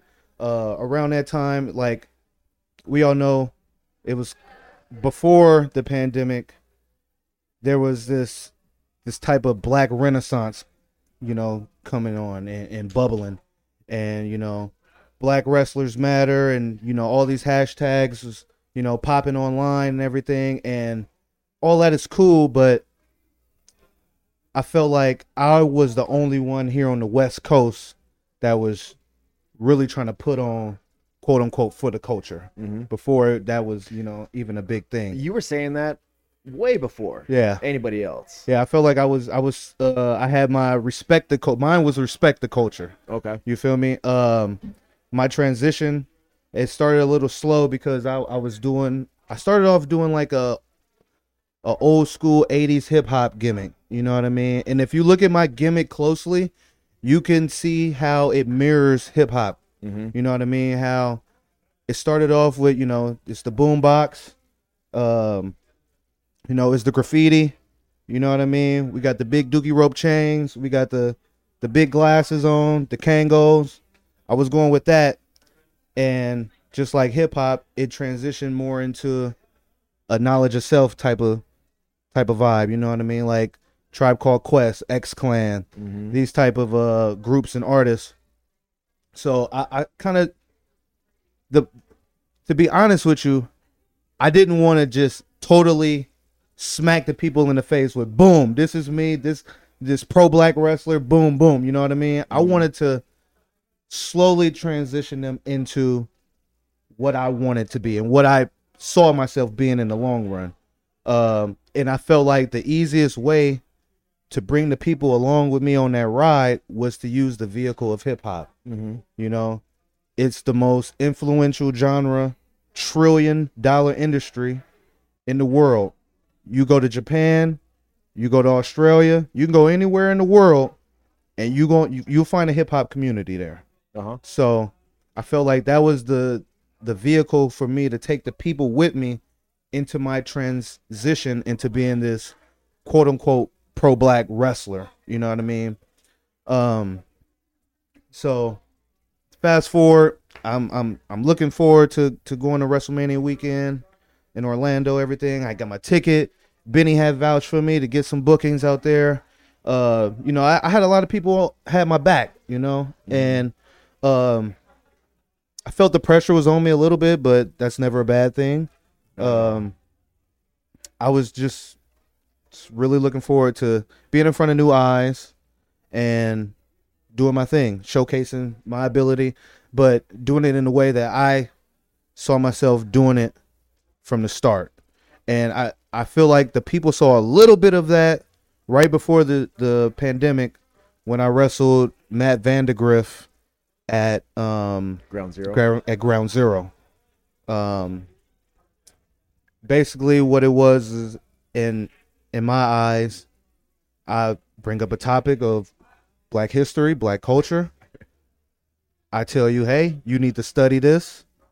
I'm gonna have some questions for you, and if you can't answer the questions, I'm gonna have to beat them out of you yeah. and and I felt like I got with that one match, and that was the introduction of my my mindset as a wrestler. You know what I mean? I was in my own lane. I never seen nobody do that before. I never seen nobody, you know, take it to that level. And the feedback that I got from it was it was positive.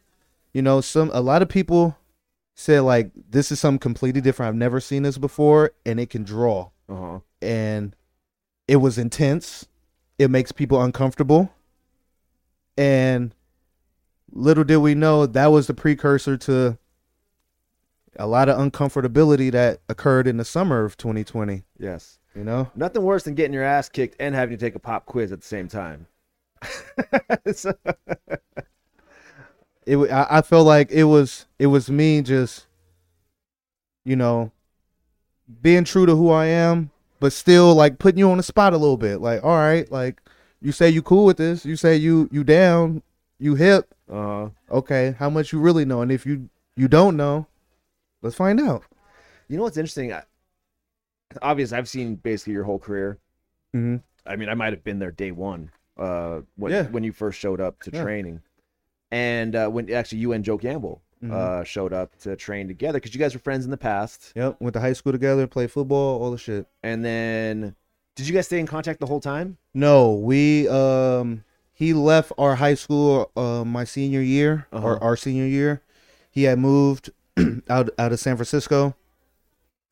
I graduated, went to North Carolina, came long story short, we graduated in 2005.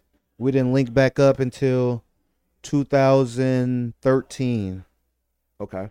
And uh, during that time span, I had went my route. He went his route, which was he joined the Marines and everything. I was uh, I moved down here to San Diego, be with my girl, my wife now, and um, I just remember being on the train, getting a message on Facebook like, "Hey, what's up, Jew? You in San Diego?" Like, yeah, I'm in San Diego. How you know? Like, he's like, "Yeah, I'm I'm in the Marines. I'm at Camp Pendleton." All right, cool, bro. We exchanged numbers, linked up. Come to find out, he literally lived five minutes from me. Oh no shit. Yeah, he he stayed off base, and he him and his wife literally stayed five minutes from me. And um, at that point, I was going to the SoCal Pro shows. Me and my brother, and uh, we asked Joe if he wanted to rock with us. We start going to the shows, all three of us together. Um, little did I know he already had wrestling experience. He had trained with uh, APW. Oh, okay. Yeah, and um, he he did some some circuit where you can gain a free wrestling scholarship, and uh, he came in second to, I believe, Jacob Fatu. Oh no shit. Yeah, Damn. yeah, he came in second. So um, little do I know he had that wrestling experience, but we was going to the shows and everything, and I just remember him looking at me like, bro, we could, bro, that's our dream, like. Mm-hmm. man and at and at that point as well like i was going to shows but i was living vicar- uh, vicariously through video games you feel me i create myself on the game and all this shit and he like Some real bruh Mark stuff. yeah man hey that's how it started though to keep it a buck man the wrestlers are the biggest marks. Yeah. man. That's what that's what it yeah is. and it's the only thing that's been constant in my whole life you feel me yeah. since i was a little boy it's the only thing that's been i remember sitting in front of my grandma's bed watching wcw i remember having a wrestling buddy wrestling birthday parties you know whenever i was you know down and out wrestling was always there Who was your wrestler back when you were younger? i had it's levels to it Uh huh. as a little kid Yeah, for who, who's like your first, like your my first? first favorite Yeah. ultimate warrior Oh yeah. yeah. Okay. All right. first favorite ultimate warrior You know what's interesting because they, they just had uh, the A and E biography, right? i, And just watched it Side. last Did you night. watch it? I and the dark side of the ring. And the Dark Side of the Ring. haven't seen the dark side yet Neither have I. I heard the dark the Dark Side shows a lot more. It's a 45 minute burial. Okay. Literally, literally all they do is talk shit about him like the whole time. But you know except for what's his interesting? ex-wife. What's interesting is, you know, and, and this is something I have to remind myself now being in the business, Mhm. where I might see somebody who's over as fuck, but maybe doesn't have the skills, but they have something. Obviously, Right. They have something, and I have to remind myself when I was a kid, even in like when I was uh, in high school watching the Attitude Era, Mhm. there might have been wrestlers that were the shits, but I still liked him. Dude, listen, uh, Ahmed Johnson. You talk to a lot of wrestlers that were in that locker room. They were like, Ahmed was the shits. Mhm. Uh, he he had a horrible attitude in the back and all that kind of stuff. But yet, I, I fucking connected loved with him, I loved him, man. His fucking finisher was at the Pearl uh, Pearl, River, Plunge. yeah Was sick. He was yoked up. Uh, you know, I- liked him. Mhm. Um, and that's the thing with like the Warrior is I, I didn't notice how bad he was back when I was a kid. I just you saw the colors, you saw him coming out like a freight train. Right, You know, like he had something. bruh. I still remember. I don't think I've ever told nobody this. Fucking. Uh, I remember my my mom. She she taped WrestleMania eight for me. Mm-hmm. I used to watch this shit every day. My favorite match of all time is on that pay per view, and the first time I ever cried watching wrestling. Really? Yes, Wow. I don't think I've ever cried watching wrestling. as a little kid, I cried when the Warrior came out to help Hulk at the end against Sid. I literally cried, bro, as a kid. Damn. Yeah. So, um, and then my favorite match of all time, Bret versus Piper, Okay. is on that show, and that really showed me the art of storytelling. Mm-hmm. You know, not just the match, but the promo, the the pre-match promo that set up the match, showed me that like this this really is art and storytelling. You Oh, know what I mean? 100%. So looking back, uh, that's probably my favorite pay per view of all time because I connected with it so much as a kid. Yeah. Yeah, So your first was Ultimate Warrior. Ultimate Warrior. My, my my first my first like like this is my This is, wrestler. this is your guy. JYD Junkyard Dog. That's See, my first memory of wrestling, dude. I, I I was yeah, that was way before, before your It was before my Yeah. time. Yeah. so who okay? Who'd you move into next? Next was Bret Hart. Same here. Yep. Same here, man. Bret Hart was the He man. was the guy. Yep. Yeah. Okay. And then was do you remember another wrestler being after that? Uh, I was I was a little torn because I fucked with Bret. Uh huh. But then Austin came in like a fucking freight train, thing, bro. Man. Same and thing. like he was making Bret look like a sucker. I'm like, bro, but he ain't lying though. Like, you feel me? He might be crying, like portraying as a crybaby, but he ain't lying though. Yep, You know, so I was kind of torn between the two. I fuck with him, but then right after that, I got um, you remember the fucking um, the preview guide channel? Ah, yes. I. I it's so old. Yeah, so old. right. oh my god.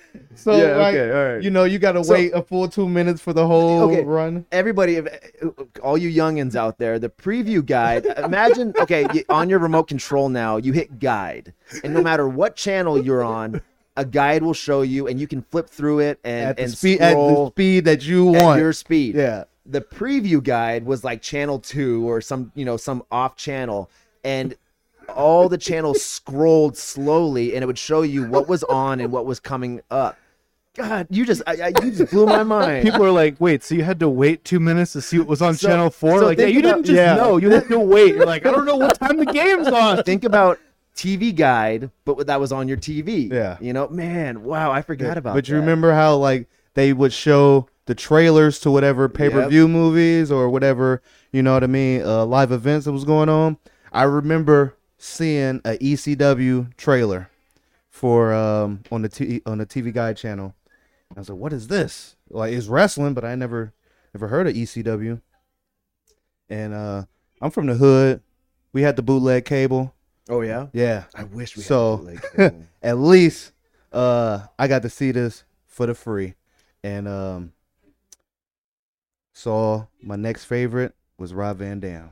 Oh no shit. Yep. So you see, I never got into ECW because in San Diego, I didn't know when the fuck it came on. I was like, I don't know how to watch ECW, and then uh, was it at like two in the morning on like a Wednesday or something like it, that? it was some crazy. I, I remember my friend telling me about it uh cuz he was from the East Coast originally and he had moved to the Bay Area and I guess his I stayed in the same complex with his cousin. And uh "Hey man, you ever heard of ECW?" He's like, "Yeah, this guy Sabu, he's like stabbing this guy with a fork and all this." shit." I'm like, "What are you talking about?" Then I seen that preview guide channel. I was like, "Oh, Uh-huh. this is what he's talking about." And they were showing fucking Cactus Jack and these explosions and all this They, shit. they, would always show that uh, spot where um, RVD does a springboard to the outside Side, into the crowd, into the crowd, and yep. that was like you saw Yeah. that and you were like, God damn. Yeah. yeah. And uh I just remember watching it and I was like, Yeah, I was pretty hooked. Yeah. I was fucking hooked. Yeah. Yeah, I never I never got into the ECW thing because I just didn't know when to watch it. So I was a WWF, you know, Well- WCW guy. In in Frisco, they only ran the pay per views. Mhm. I could only see the pay per views. I couldn't see the weekly TV. Oh, really? Yeah. I think that was like a strictly East Coast thing. Because I knew I saw it because I lived out in New Yeah. York, so I would see it at like two in the morning. I didn't know what the fuck it was either. I'm like, what is Sid doing on this random other wrestling promotion?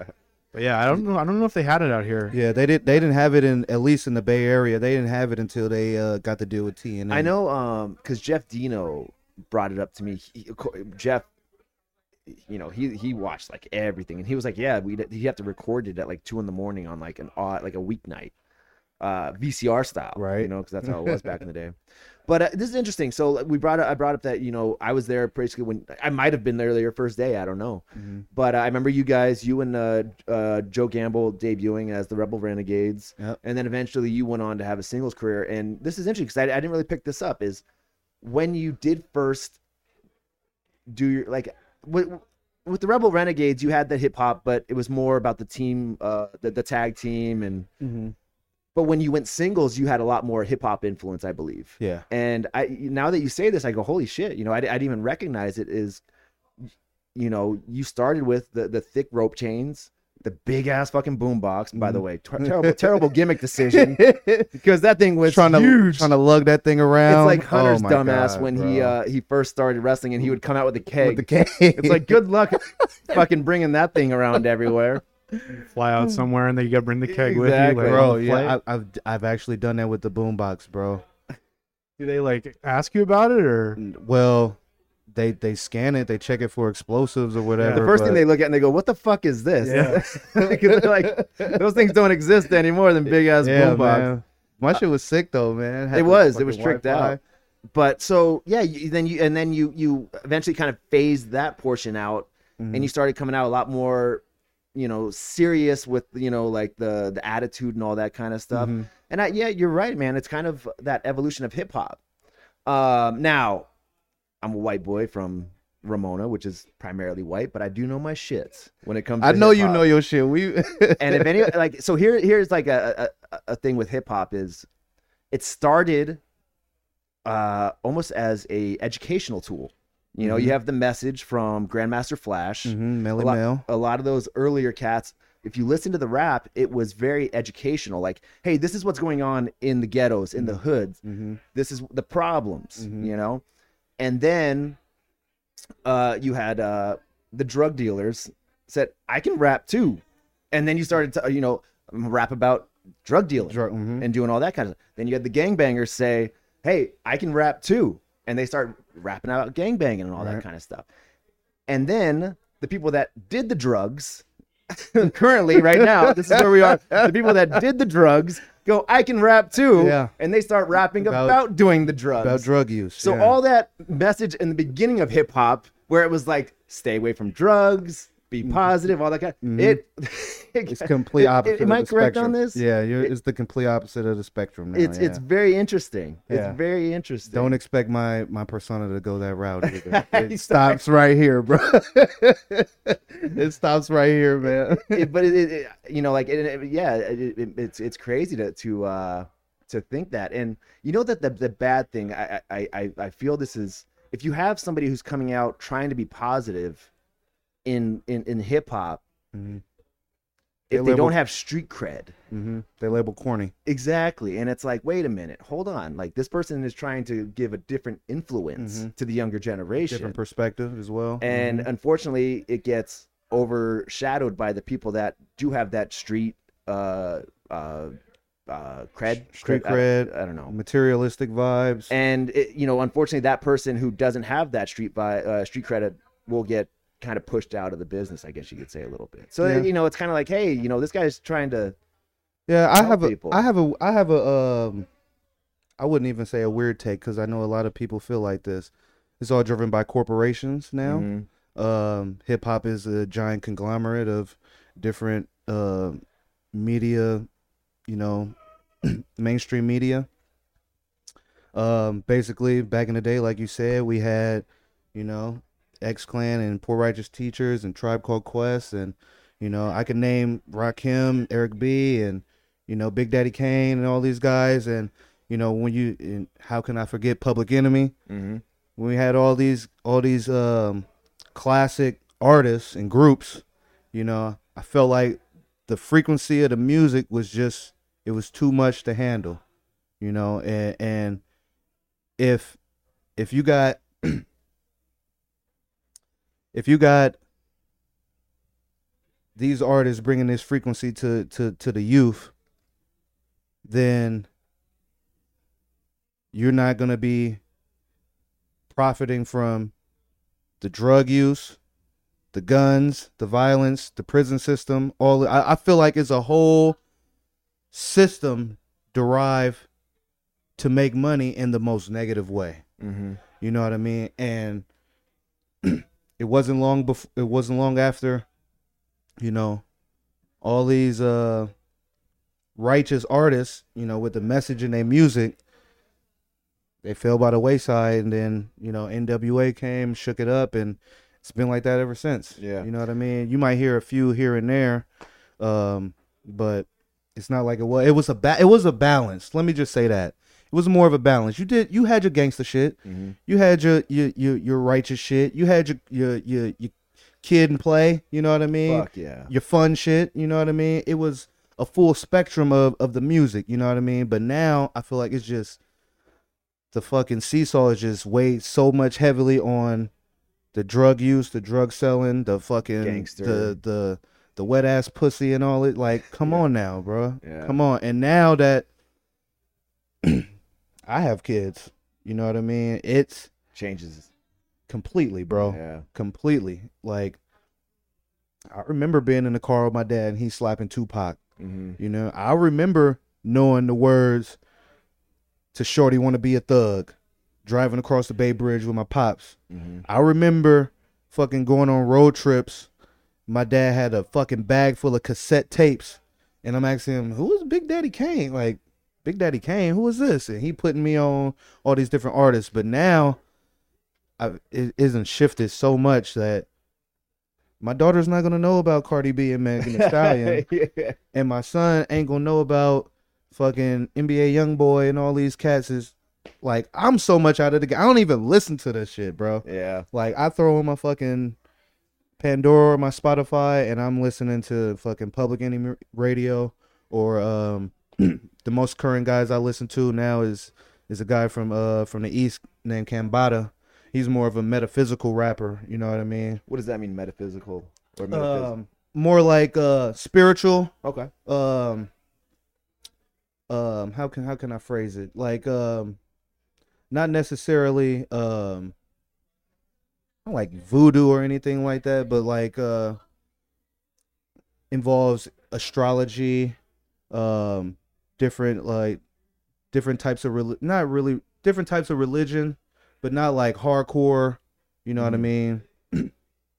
Just uh He's just he's he's rapping more about spiritual, religious, uh, earthly. I guess you could say. yeah. It's not. It's not about gangbanging. It's- It's, it's- not about the no, streets. it's not, not about that. That's Not cool, man. He he he'll incorporate like he'll he'll drop some bars where you know what I mean. You you'll hear some gangster shit, but you know he'll tie it into something completely different to where you you got to rewind it like Yeah. to even get what he's saying.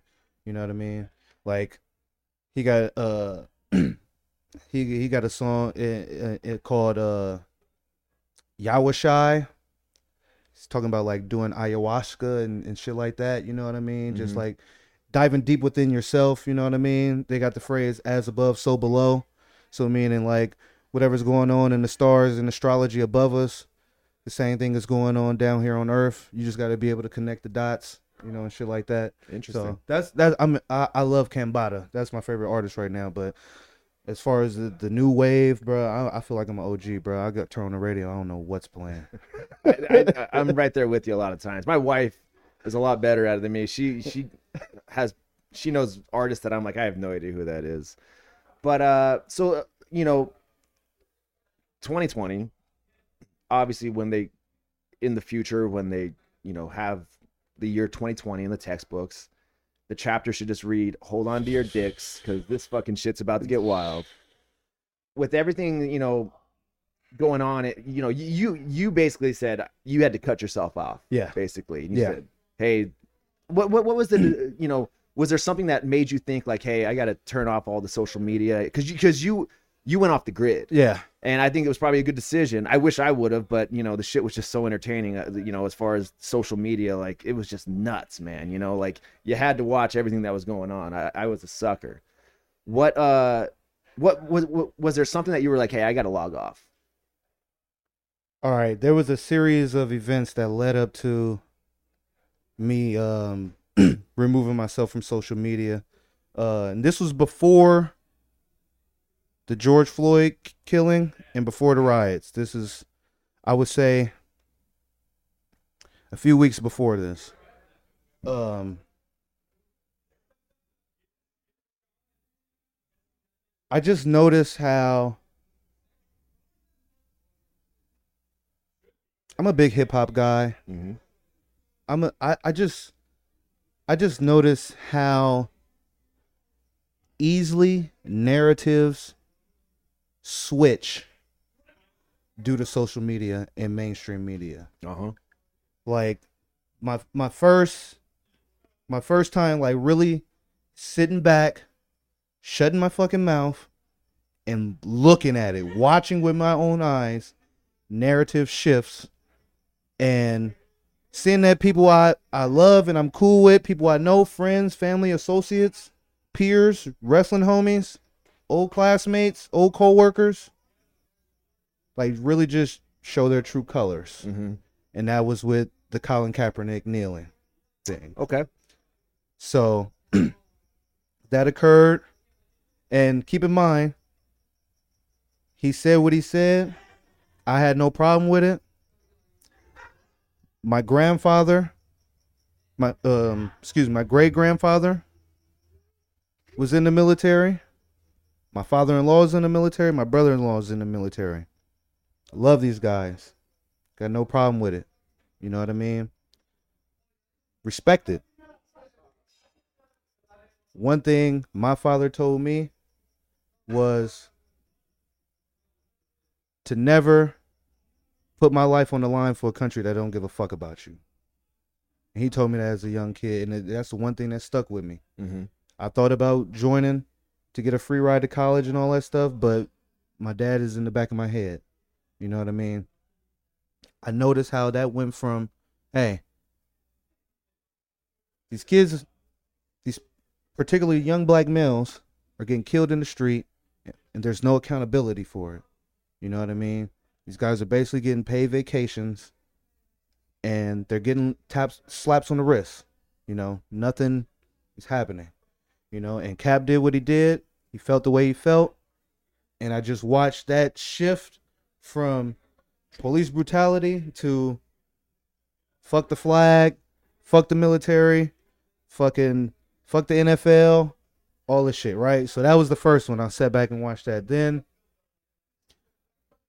I just remember uh being on Instagram, falling through like this rabbit hole, man. This was when the Verzuz first started. The Verzuz that uh Timbaland and Swizz Beatz created, Yes. the Verzuz Yes, battles, right? And uh Uh, real quick, anybody that doesn't uh it's a it's a channel like an Instagram channel, right, or something like yeah, it that. started off as an Instagram. It'll channel, take yeah. two uh, rappers and just have them kind of play their hits. Yeah, yeah. play their hits back and forth. yeah. You know, basically challenge each other with their hits, but still like showing these guys, um, giving them their flowers while they're still here. You know Yeah, what I mean? yeah. Type of deal. And uh, I just I fell into this rabbit hole, and I'm pretty sure y'all can relate. Where you you see something. You click a comment or a hashtag and you find something else. Then you click something else. You Yeah. fall. You just falling, falling, falling, falling Yep.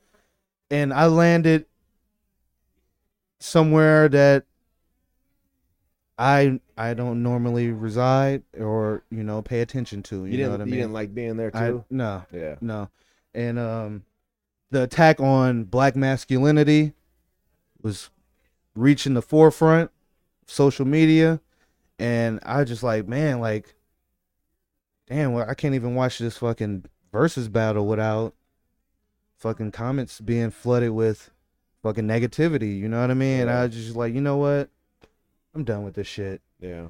You know, I'm done with this shit. And I think around that same time, uh, the Ahmaud Arbery killing had just occurred, and um, the Breonna Taylor murder was, you know, had just resurfaced, and I just like this shit is too much to fucking handle, bro. It's wild. Like I I gotta go. I, I gotta get the fuck off of this shit. You know what I mean? And it was more like a combination of both things. Um, just me being being numb by the shit, man. Fucking trauma porn.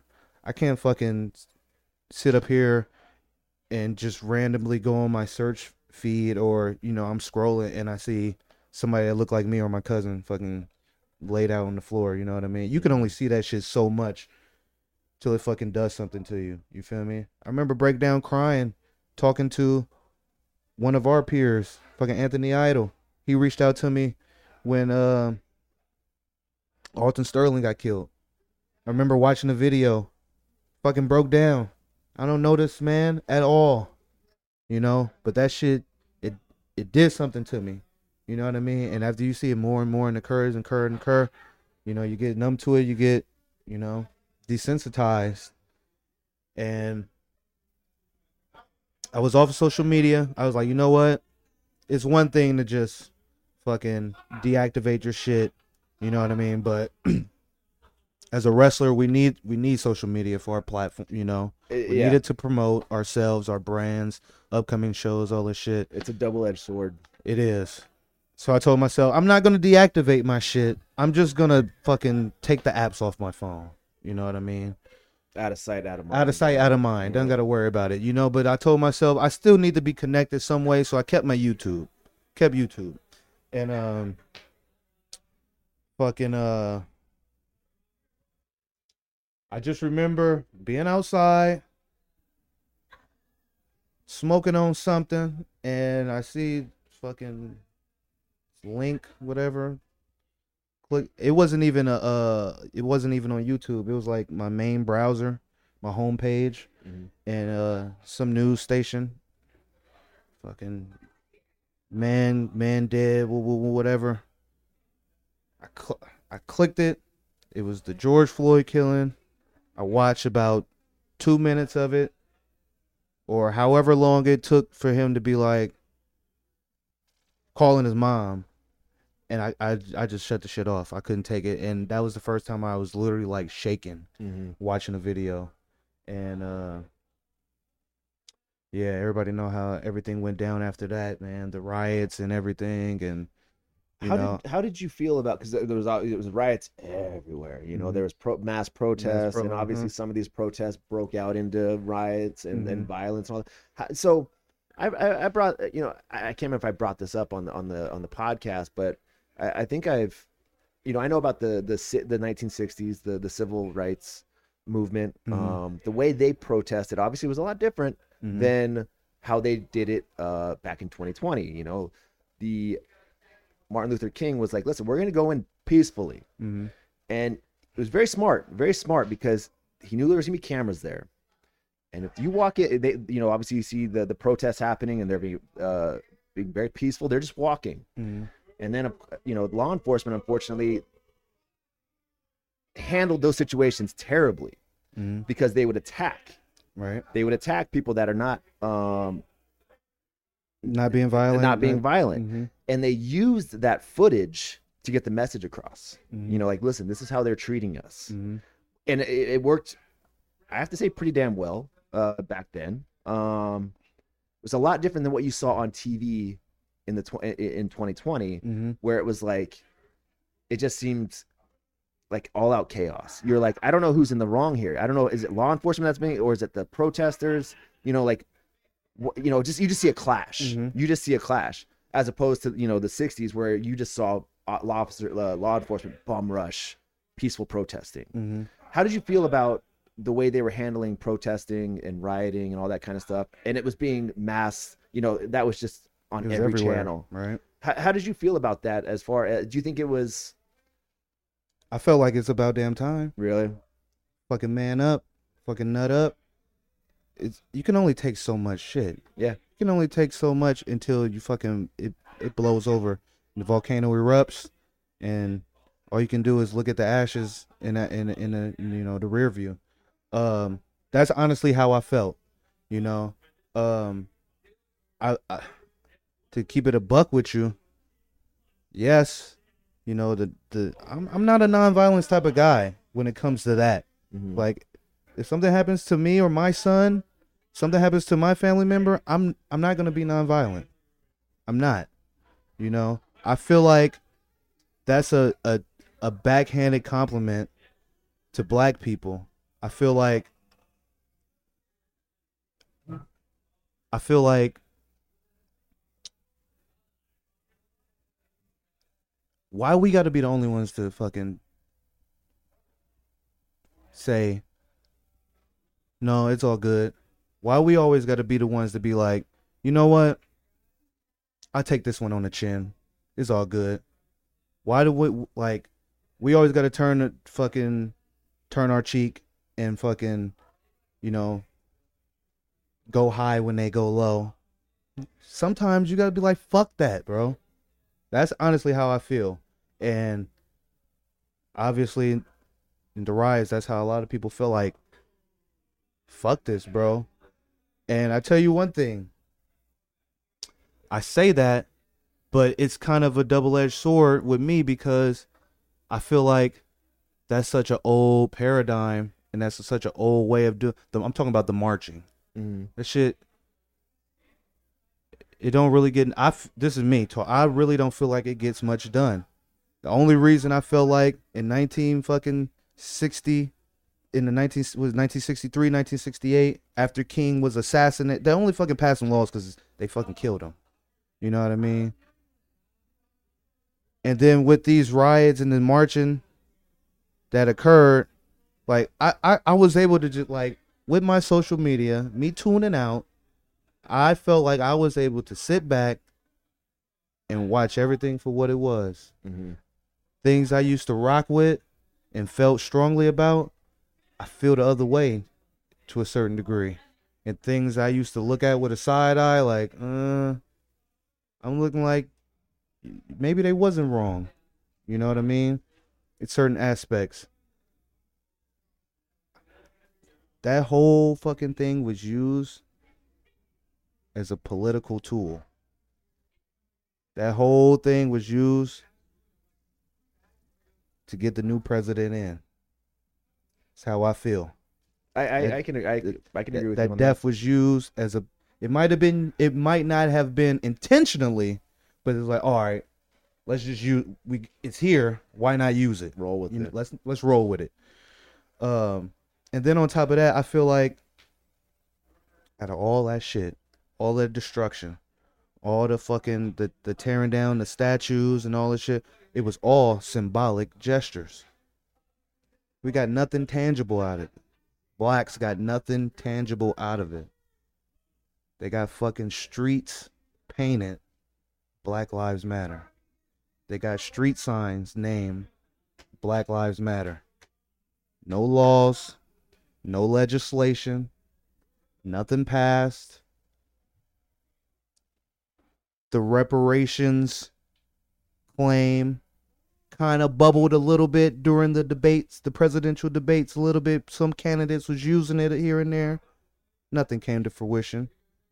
Felt like it was all symbolic gestures and then you, you see the the apology tour that followed.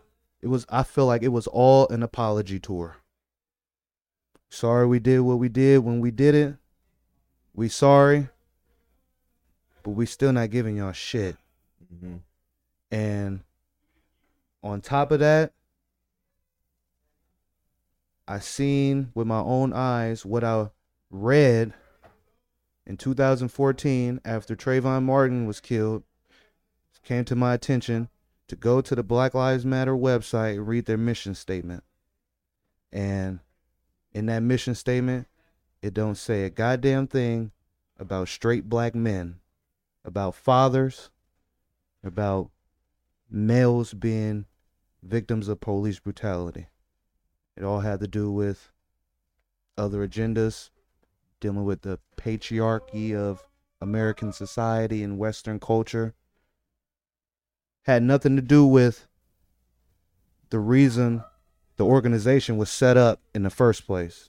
The foundation of why this organization exists is because of the victimization and police brutality of young black men. And you know, and I went 2020. I sat back and I watched it.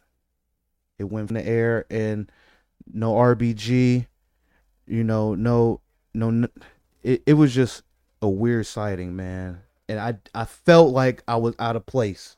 I felt like this, this ain't the fight that I want to fight. Like this narrative ain't the one I was, I was sold. You know what I mean? Mm-hmm.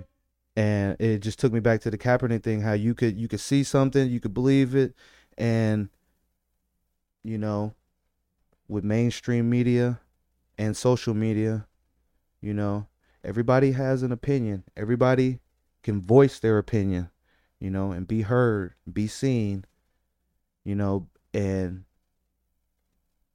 a wave of opinions can sway a narrative, you know, and I, I just had to I was just like, you know what? I'm gonna sit this one out because and and fucking looking back on it, I'm glad I did because still didn't get shit out of it. Yeah, Uh, you're you're one hundred percent correct. I um prior to you know everything that happened in 2020, you know you hear like, oh yeah, Fox is more Republican, CNN is more Democrat, left, Mhm. right, all this kind of stuff. But never was it more clear to me until 2020. I actually saw it for myself. Like you would go to one channel, Mm-hmm. it's a different narrative. You go to the other channel, it's a completely different narrative. And it's and you're 100% correct. You know, when when when uh, Kaepernick first took the uh, you know started doing the kneeling stuff, Mm-hmm. he said it was for police brutality against uh, black males or you know the black culture, and it got shifted really really quick to oh he's disrespecting the military, he's doing all, and it's it, you know to some people actually a, a large amount of people they would fall into that narrative. Like yeah he's disrespecting this person and that and and really it, it was disgusting to watch people change that shit you know or change that narrative Mhm. when it was like no he himself said this Mhm. this is what it's about but Yeah. you guys are making it about this and it has nothing to do with that over there Mm-hmm. and then you know and now the nfl well after the nfl is like you know they're playing like oh fuck we gotta cut you know like Mm-hmm. yeah, go ahead. You know, protest. You know, after all that stuff with Kaepernick, then everything that happened in 2020, and then they're going, "Oh shit, He was right. he, he was right." He, he, listen, I, uh, you know, I, I've, I- I've, I've taken a constitutional class. I, I've, I understand the Constitution. I understand the Bill of Rights, and what Kaepernick was doing, to me, 100% fine. I don't give a damn. You know, if you don't want to stand for the, the the national anthem, shit. I go to I go to ball games and I see I see cats sitting down during the Not during even- the not national giving a fuck, yeah. it's just it's, it's just a song Yeah. that we started playing at sporting events uh, during World War II, right? Like we started doing that when, you know, like is there really a point for the national anthem to be played before a sporting event? Not really. Do we do it? Yeah, I guess we do it just because it's it's what expected now. It's Mhm. what it, it's what it's it's what it's expected. But really, I mean, Kaepernick kneeling was it really that big of an issue? No, not as far as to get to, to get all worked up about. Mm-hmm. And You he know- said he did it to bring attention. and uh and to see like okay he's trying to do this peacefully And Just- that's and that still was a problem. and that was still a problem then you saw the protest happen And that wasn't peaceful. and then you go listen pick one pick one and anybody who's got a problem with with him kneeling and they got a problem with uh you know rioting in the in the streets pick one Mm-hmm.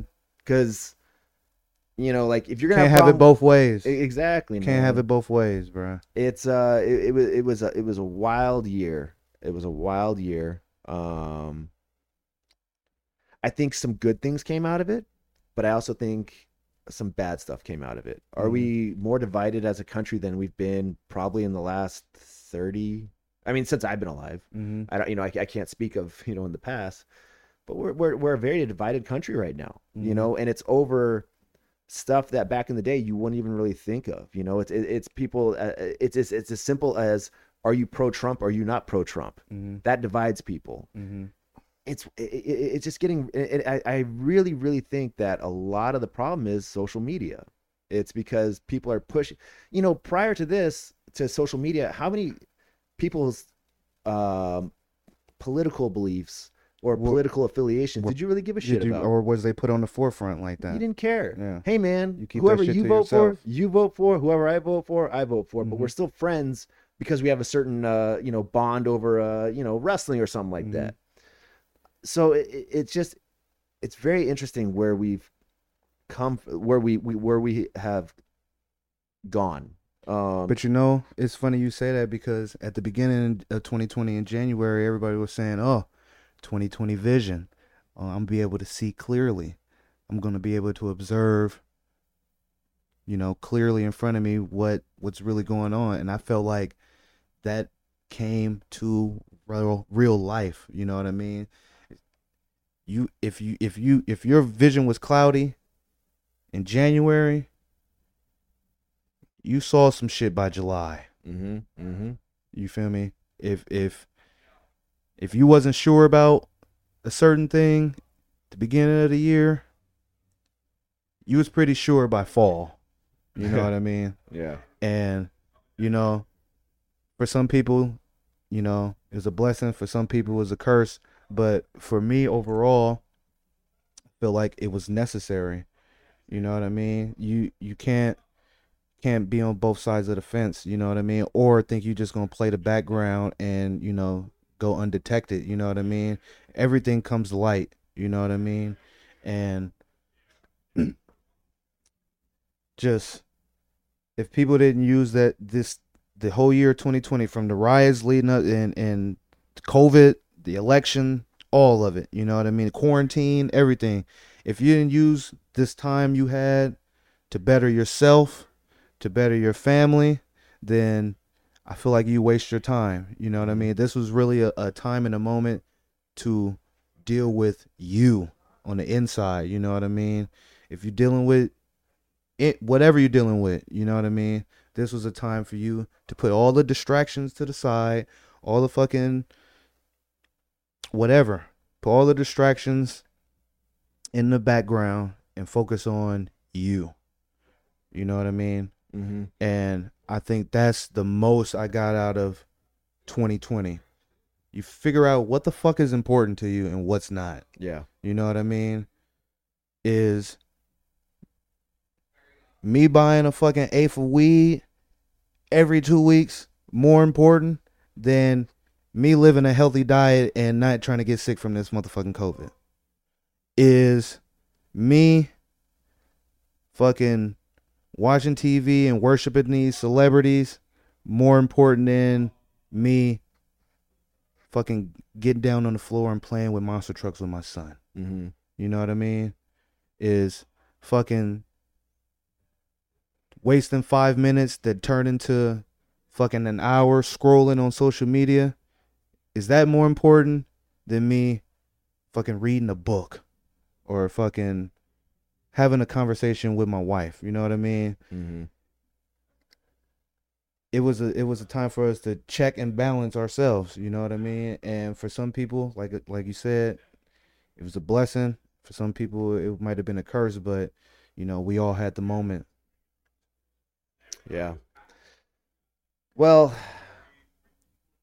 the good thing right now is that I think we're at the tail end of this COVID stuff. You know, as a country, I still think we have a lot of healing. Obviously, we got to do something. Like, you know, I feel like, and I, I don't have the answer, but I- you know, I- it's also, honestly i think the covid shit is just gonna divide us more you, you- how you how do you, how do you uh how, do you say that? how um just looking at the uh the temperature of of everything like you know started off with the the presidential election you know they they were using covid as you know gaining political it's a platform to gain political points sway opinion and everything and shit look at texas and florida they didn't give a fuck He's like, look, we we staying open. All right, we gonna do this. We got this. The rest of the country looking at them like, what the fuck? Mm-hmm. You know what I mean? It ain't too different from somebody that's a quote unquote anti vaxxer and somebody that's not. You know what I mean? I feel like it's still something there to keep us divided. You know what I mean? You know what? You're correct on that because I didn't really think of that. Like when Texas and Florida made decisions, like, "Hey, we're gonna open up and do stuff," and you know, a lot of people were like, "Fuck Texas, fuck Florida," you know. And it's funny because like we're in Southern California, and at one point we were the worst, and we Mhm. were locked down completely. Right. And you know, we we we've brought this back. We've brought this up in the past, is where like when um when the Rangers, uh, the Texas Rangers, decided to have uh their opening day of full capacity, Mhm. and prior to that, people were like, you know, they're stupid. They're gonna, you know, infect everybody. Blah blah blah. And then after that happened, you know, two weeks went by, and, and nothing really changed. No spikes really happened. No nothing like that. At least that I saw Mhm. in the news. And it's like we were we're too quick to tell people, hey, you're doing the wrong thing, without understanding, without you know, educating like what's the results of this. You know, like Mhm. hey man eventually we got to open up all this stuff right we got we eventually the states you know whatever we have to we have to start opening and Mhm. how do we do that by taking chances like hey are we here yet are we Mhm. here yet somebody's got to be the Slowly canary sure. Yeah. Somebody. Yeah. somebody's got to be the canary florida was the canary texas was the canary and, you know and then you don't see too much you know spikes happening well what the fuck's going on over there because we're still in southern california and we were locked down hard you know Yeah. and, and, and and our numbers were still going up Mm-hmm. how does that make sense? So how are we going to say, hey, you guys are doing it wrong Right. when we're, you know, just as bad? So yeah, And it's we don't even know how to. Yeah, it, it's it was a lot, bro. It was a lot, man. I I'm just still thankful that fucking they opened the gyms back up. I know that was the best, right? Because for me, that was that was where I fucking not just work on my body, but my mentals, bro. Like you feel me? That's that's where I do my yeah, my mental therapy, man. I can get a, get away from everybody, fucking put my headphones in, listen to my music, and just drown out the world. You know what I mean? Yeah, and not having the gym for that what eight months Something Nine like months. long time. um it's only so much you could do at home you know what i mean it's Yep. only Well, and- that that's what made me, you know, because obviously the big box um gyms. I go to LA Fitness. mhm. You know, they were the first ones to tuck their tail under underneath in the they their legs yeah and say we're too. shutting down. yeah, well they opened and then they, shut, back, down, yeah, But a lot of these more independent, you know, uh gyms stayed open. hmm uh you know their choice uh, yeah i don't care but it made me you know with my with la fitness being closed i had to find other ways to stay in shape you know like try and you know work out so i got back into a muay thai gym because they were like oh yeah we're open and i'm like sick Mhm. you know like so i started doing that i started uh working with my uh the, the like my personal like boxing instructor Mhm. uh gabriel so it made me look outside your comfort zone outside, outside you know Mhm. like i might not have gone back to doing muay thai if the shutdown never happened you know with Mhm. with you know because i already had my gym routine. I had everything going on. All right. But with that shut down, it was like okay we got to start looking at other areas you know Mhm. what's open right now? Where Right. can i go to to to get in shape? Because i didn't want to you know that first you know long quarantine i put on 15 pounds dude. Afterwards i was like fuck this man. Fuck this. Um yeah so like you said during that time you could have either just you know withered away got caught up in the social media and all the stuff on the news and just you know or find something read a fucking book at the simplest Mhm. read a book do something where you go listen i didn't have time to do this I- before now i I have, have time. time, You want to speak another language? Shit, you just had fucking a, Mm. a whole- a whole almost year to to Yeah. learn a language. I don't know. yeah So yeah, man, it's a it's great it- example it's all about how you you can either fall into the to the pits and and, and, and see all the bad stuff going on in the world and, and you know get because I remember at one point it was it was really like during the uh the speak out stuff hmm where that that's our world you, You know, know, and like you know with me not having my social media i i you don't know that. what the fuck happened. you missed all that. You know? And Yeah. it wasn't if it wasn't for youtube i still would and that was mostly like you know the big stars yeah. getting getting uh put on blast. Where we at on the indies I heard very little, man. Yeah. I I, I missed everything. Well, it's wild. It's almost like, you know, during the you know the the the George Floyd stuff and and the protests that were going on. That's, you know, you being a black male. That's your, you know, your people. That- that's that- your that's your scene, Uh-huh. right? Like, hey, this is kind of. Whereas, you know, me, I was kind, you know, I'm a white male, and I'm just kind of like, listen. People were like, "Hey, make a statement," and it's like, "What do you want me to make a statement about?" Like, I'm, I'm, a, I'm a white male. Like, am I against uh police brutality? Of course I am. You Mhm. know, but like, what what are you coming to me for a statement for? Right. Then know? it looks like what he was saying earlier when he went to the rally. There's just a bunch of white guys. Yeah. there. Yeah, it- like, it what are you ju- it doing fe- here? Yeah, it just felt so weird. Yeah. Yeah. and um but with the speak out stuff okay that's my that's my my lane because that's the wrestling uh community that's the Right. wrestling scene i'm a part of this Right. and when you saw a lot of that happening i remember i called i think like devin. And even my wife or I- think my wife kind of she didn't know she doesn't know give a shit about wrestling.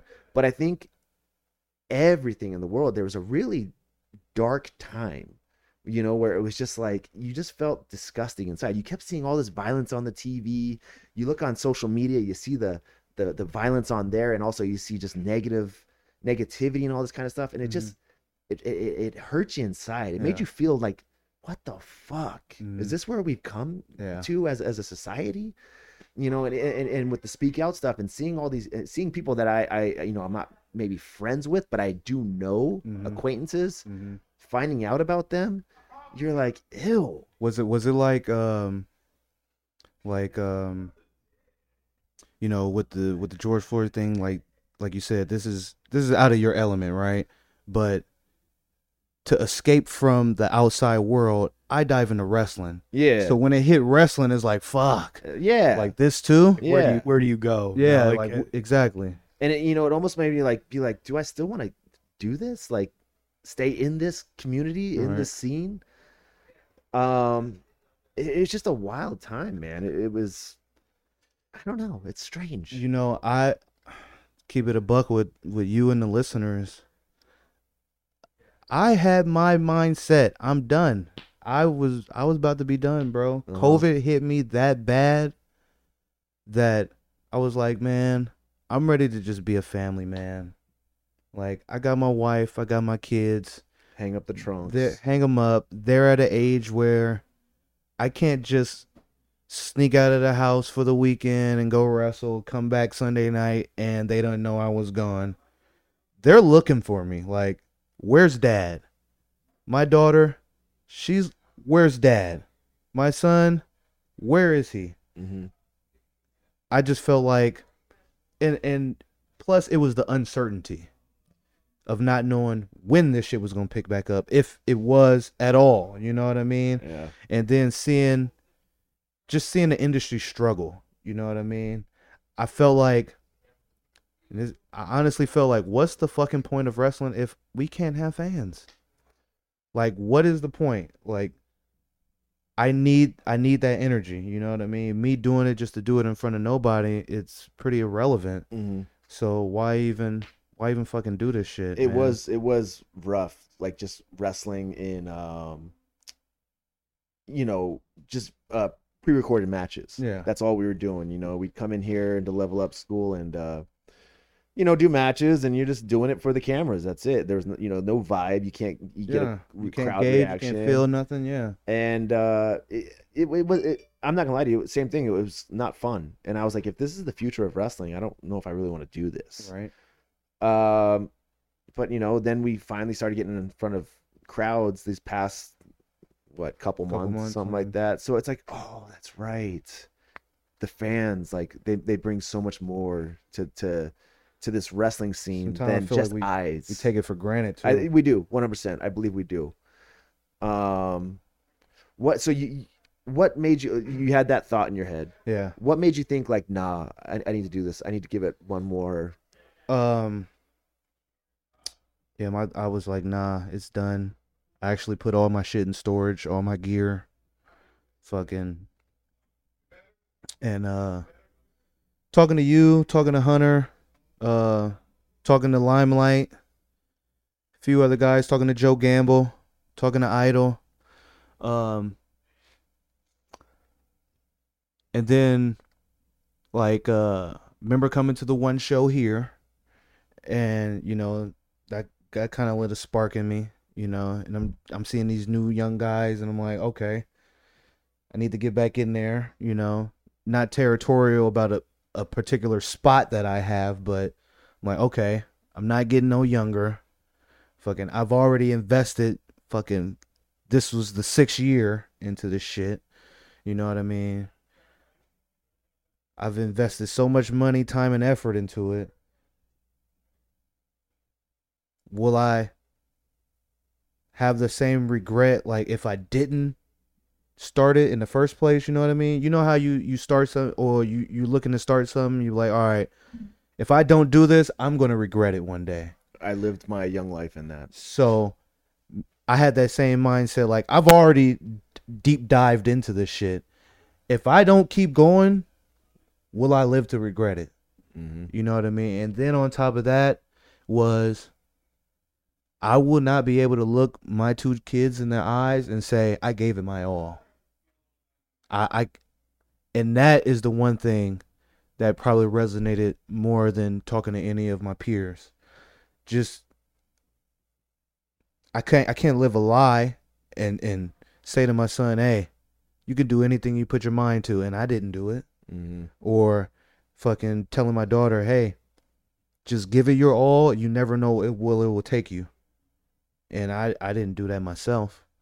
You feel me? I may be able to tell them, "Hey, you can take the first step cuz I did that and that wouldn't be a lie, but fucking giving it 100% your all. You know what I mean? And I feel like I still got a lot to give. You know what I mean? Even though I, I don't feel like I'm I'm a spring chicken, um, We ain't no spring chicken. I, I feel like I still got a lot to give. Um, you know, the the gratitude that I get from the fans that that you know they dig what I'm doing and you know they respect what I'm doing and the route I'm taking it. You know, I, I just feel like I got a lot to con- more to contribute to it.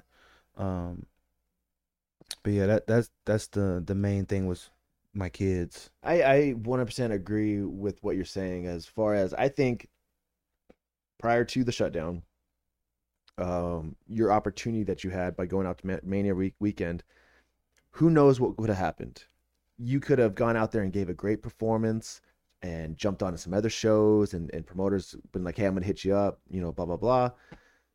Or you could have gone out there and shit the bed all over the place. Who Mhm. knows? Right. But the thing is, you never had that opportunity to figure it out. Right. And if you just, you know, if you just shut, sh- you know, closed up shop and said, "Hey, I'm done," I think it would have weighed heavily on you because, hey, man, you were right there. You were at the front door. You know, you're about to knock, but you didn't get a chance because you know it got Oh, taken away yeah, from you.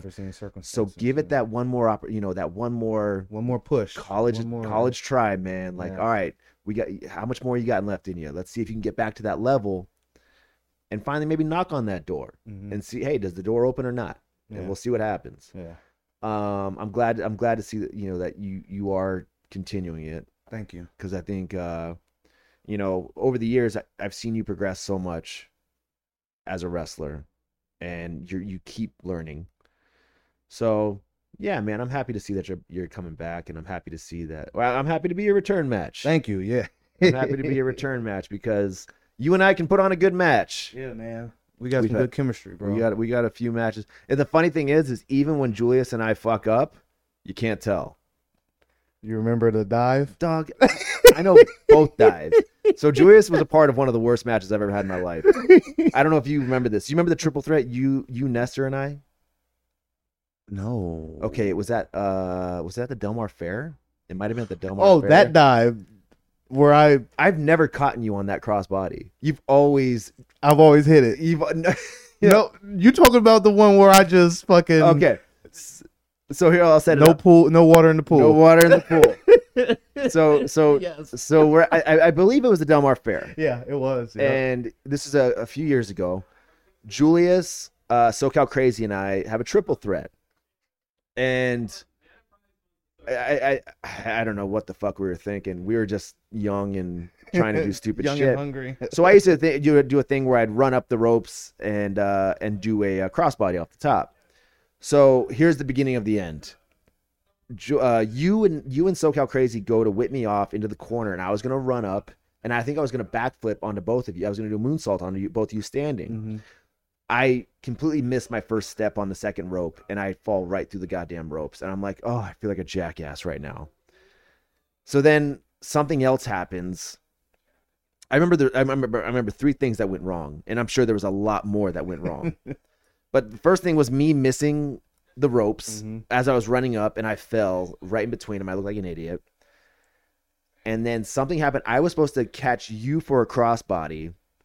You went too early, Yep. and as soon as I turned around, all I see is you falling straight onto your face, straight onto your face, and I'm like, he went because my back was to you. No, and our backs was to each Yes. other. So Julius used to do the old uh, Owen Hart on the apron hop uh, Hop up to the to the top with my back to the toward ring. to the ring, and I would do a 180 crossbody Yeah. into the ring on my opponent. So I turn because I know I'm supposed to take a crossbody, and, and right when I turn, Julius is hitting the I- hitting yeah. the, the canvas. I just I just jumped up and didn't look back to see where you was. I just jumped and went. And it that feeling midair, no like I'm not eating shit. and then and then I did the uh, the tornado kick on Nestor, and I kicked him so hard in the fucking head, so hard. And I just remember getting on top of him and going, "I'm so sorry, I'm so sorry," and he just goes, "I'm fine, I'm fine." Dude, I I kicked him straight upside the head, man. I felt so bad for it, man. And I remember, I, I like I said, that's, that's those are the three things that I remember that went bad. I'm sure there was plenty Yeah. more, but it was like just a terrible match. It was just a terrible match. And then at SoCal Pro, uh, the 10th anniversary, I did. I, I I passed the belt on to you. yeah. I passed the belt on to you, and in that match, which is one of my favorite matches I've ever been a part of, even in that match, we mess up a, a couple times, Mhm. but you can't tell because it's covered up pretty well. Yeah. I mean, I can tell. I watch it and I go, "Oh, that, that's, that was a mess up right there. That was a mess up, but we but we did it." Yeah. and it was i still sometimes i'll go back and watch that match and go yeah this is this is one match where i can say yeah this this was good Do you remember the dive though? i remember the Where dive did- we did the exact same thing that we did it at the del mar fair so Oh, Julius- took off, bro. julius went up to to do this the crossbody and i forgot that you did the 180 that you you went up and you turned your back towards the ring so as i see you on the apron because i want to walk i, I want to turn my back and walk into, the Into- into the crossbody i don't want to just stand there and wait for it Right. and I remember I, I I caught a glance out of you being on the apron, uh, out of out of my uh, peripheral, peripheral vision, and I was like, okay, he's not up yet. He's not up yet. So I turn around the long way, and by that time you must have already thought I was turning to t- catch the catch the dive. Mhm. So you went up as I was turning my back to you, and as, sure, sa- same thing fucking happened, man. As soon as I turn around, you're falling right in front of me. Ho- hold on. No, I'm talking to I'm talking about the dive on the outside. Oh yeah, and there that that was you. You just got way too hyped Yeah. up or something, man. Yeah, I was. Man. So Julius goes, I'm, I'm gonna. I didn't even hit the rope. I think I just ran. no, you jumped, you bro. got way too hyped, and you just. I I, I stand You up. wasn't even ready. Yeah. I stand up, and all of a sudden I've got Julius landing on me, and I'm like, holy crap! And then Julius goes, "Let me hit it again." and I'm like, what the hell just happened? Like, what are you doing down here? You're supposed to be in the ring. So, anyways, Julius just goes, "Let me hit it again," and goes running into the ring. And I get up, and, and then you you came with the co- Yeah, with the corkscrew thing. yeah. And uh, it, but it was a fantastic match. We had that we had that crowd, man, and I loved it because that was the show that Rey Mysterio was on. He was headlining, Mhm. and and we had a great crowd, man. We must that, have that, like that crowd was like I think the the biggest I've been a part of. I uh, I'm uh, WrestleCade for me, but that was no, I mean at SoCal Pro. oh, it's so good. Yes, Yeah. yes, one hundred percent. Yeah. Um, I mean, except for like the Del Mar Fair shows, but was yeah, easily like six, six hundred, six, seven hundred people there. yeah, it was Like, fun, fucking man. packed. And that was a good that was a good match, man. Yeah. I, I remember it. definitely had fun. And like a lot of people don't know that uh, you know, even though I, I held the that was my first time holding the title, the world title. Um, I only held it for what 15 seconds or so, Yep. but I was so relieved because I wasn't ready for that pressure of being a champion, bro. At that point, There's Even- a even though I had held the tag belt and the, the Golden State, I was like, "Fuck the the heavyweight title." yeah. I don't think I'm ready, Jeff. There's something about having a title. You can you know you can give anybody the title, Mm-hmm. but for somebody to carry the title is a whole different thing because you gotta you have to bring something different. You're basically gonna be main eventing every show. Right. and we all know a lot of the crowd at an indie show is tired before the main event, Mm-hmm. which means they've seen everything because nobody really respects the card anymore. So by the time you get to the main event, you better give them something different. Right. You better give them something more than just professional wrestling. You got to give them like a real storyline, a real show. You just got to think out of the box Mhm. because, like I said, everything's already been done. There's already been five, six matches p- before you, and, and they did all the false finishes, and they did all the the dusty finishes, and they did all the dives. Mhm. They did, uh, you know, anything you think of All the manager interactions, all, all, the all- everything, all, the interference. so you have to really bring something different. Mhm. And if you put if you put a belt on somebody too quickly and they're not ready to think outside the box of how am I going to, you know, be different than the rest of the card as a main event, Mhm. you got a problem. Yeah. Um but you know, a lot of people just think, "Oh yeah, I just hey, this guy's pretty good. Put the belt on him." Well, you could just put the belt on them, or you could keep them, keep them learning for the next, you know, handful, however long it takes somebody. I don't know. Some people it takes years. Some people it takes months. Mhm. And uh, and really, that way, when they get the belt, you got something real, a good package here going on because they've learned how to work the crowd. They learned how to think outside the box. They learned how to, you know, do more than just professional wrestling. Right. So yeah, I know exactly. I know what you're saying because man, I've carried belts before, and I'm like, I, I don't know what the fuck I'm supposed to do right now. How how how, how do I do this? You know, you don't really understand. So Yeah. That was the pressure I wasn't I wasn't ready for at that time. yeah. But anyways, man. Okay, we had some serious discussion. We had some good discussion. Let's go back to to the hip hop stuff. All right, for sure. Now you don't. You say you kind of don't keep uh keep up with the newer cats as much. Nah. But you know what? I'm gonna throw some some some uh some groups. It might not just be in hip hop, you know, because I know you have you like uh the, you can like raw. You like yeah, I fuck, yeah, I used to uh aggressive inline skate. I played Tony Hawk. I was an aggressive inline, inline, skater too, my yeah. friend. I had Yeah. uh Roces. Remember Roces? Oh, I had uh, and I had Oxygen. yeah, I had oxygen. Yeah, I had some K twos K twos. Yeah. Yep. back in the day. I won one uh one competition. Your boy was hot. Your boy was hot on, on the streets. Uh, all right, here Hold we on, go. Let me ask you: Was you more of a vert skater or street? Street. Street. Yeah, I never got into the vert stuff. I, I could skate a mini ramp and all that, but once that ramp got up to above 12 feet, I was like, fuck you. That's a long drop in. You know, like being at the top of a vert ramp where you actually see it go Bend in. Yeah. Uh, You know, you're at the very top and it goes in. Yeah. And you're like, Yeah. I don't see how this is like, possible. yeah, right below the coping. Yeah. I you're don't see how this is uh, possible. yeah.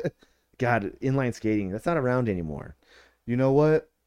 I fucking I don't know how, but after I reactivated my Instagram, I was able to take out all the shit I didn't want to see, Uh-huh. and now my whole feed is nothing but wrestling, working out, and inline skating. Really? Yep. Interesting. Yeah, I knew all them cats. Uh, Aaron Feinberg, remember him? Big Nah. skater back in the day. Big. sk- Uh, I I used to, I had a few tapes, man. I like guys like Frankie Morales, uh, I remember that name. fucking uh, Uh, uh, Trey Powell. San Fran had a huge inline skating community. I saw. I remember Where? watching uh, San Francisco, the Bay Area. Um, you know, I would say, well, when I was growing up, it was more of a no. Like skateboarding had completely taken over. Yeah, I remember. Yeah, 'cause- well, I was like the only person that really skated in Ramona. See, when people say skate, they mean skateboarding. Skateboarding, yeah. Yeah. So when when you say skate, I'm thinking you know skateboarding, but uh, rollerbladers, Rollerbladers. in, inliners, you know, I used to always get hit with the uh, fruit booters. fruit booters. Yep. All the kids used to, and I'd be like, whatever, dude. Yeah. I, but I used to roll with like, cause I, you know, I, there was, I, I would go, I would go rollerblade with this the With skateboarders, the skateboarders, yeah. because they were Yeah, my me too. friends prior to Same to- to thing. skating anyway. So. You know what's interesting though? Like, I used to do that in the hood, bro, in the fucking most dangerous parts of the city. Fucking, and that's kind of what kept me out of trouble too. Uh-huh. Like a lot of some cats would see me, you'd be like, "Oh, leave him alone. He just he just a skateboarder. He just a skater. You know what I mean? He ain't he ain't with the shit. You know what I mean?" And that kept me out of trouble. It kept, or kept me from getting targeted Uh-huh. back in the day. Yeah. I remember you told me a story. So you, you used to have to ride the bus in high school, and then there was a certain area where the bus looped around, Yeah. and you would have to get off and then walk over across. Uh, it de- it depends. It depends on what what um what quote unquote set and what what but uh what bus route you were on. So to get to my hou- well to get to my high school, I have to catch three buses. Um, and what's interesting for me, and even looking back, it's fascinating that I was cool with at least two people from every notorious set in San Francisco. And when he says set, that means a gang, Yeah. Or or um a set, a set of the gang. uh public housing projects. oh, okay, okay. So uh like just my whole upbringing like it I look back and it's fascinating I even fucking made it to where I'm at now to be able to wrestle. Yes. See, I never had to get off the bus, walk over to another area to get Like back on. literally like the bus you know the bus go up a hill stops at a, a stop sign makes a left and it's probably like a 5 minute trip from that last uh from that left to where it goes through the complete fucking housing projects and lands on the other side. So if for some reason you wasn't cool with that set, you didn't know nobody, or you were just scared, didn't want to, you know, be involved or nothing, you would get off the bus at this stop, let the bus go through the project, and you would probably walk up two, three blocks within that five minutes and get back on the bus. That's wild, at the end. man. Yeah. That's wild. Yeah, I've I've been in situations where fucking mistaken identity. Fucking I'm going to school. I remember I was going to summer school one day and uh I'm at the beginning of the bus route and it, it go through this uh projects called uh Sunnydale. I mean not Sunnydale, uh Double Rock. That's who they was beefing with. But Double Rock, my dad grew up in this projects. But I had a bunch of friends that went to school there. I went uh, went to school with, lived there. One of my best friends lived in that project, so I used to spend the night at his house and all the shit. So I knew I knew people from there. uh, just remember getting on the bus. I'm sitting on the back of the bus, got my headphones on, and I swear about 15 dudes run on the front of the bus, fucking ready to get me, bruh. Damn. And I fucking pull my headphones off, and I look, and like the the third dude from the front, he like, oh, that's just Jew, bruh. That's Jew. He good. He good. He's like, bro, we was about to get you. We thought you was woo woo woo.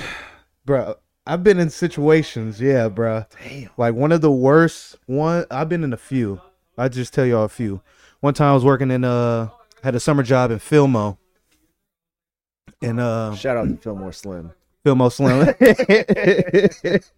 had a summer job in Filmo. Uh, where I worked at like this little like tech media startup. Like basically, we went there. You learn how to type. You learn how to edit software. We would go and film stuff, and you learn how to uh, you know edit and stuff like that.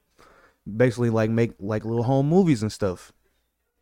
And this was 2002, 2003 or something like that and uh remember getting off of work from my summer job and I had to catch one bus to take me from Hunters Point all the way to Filmo and back.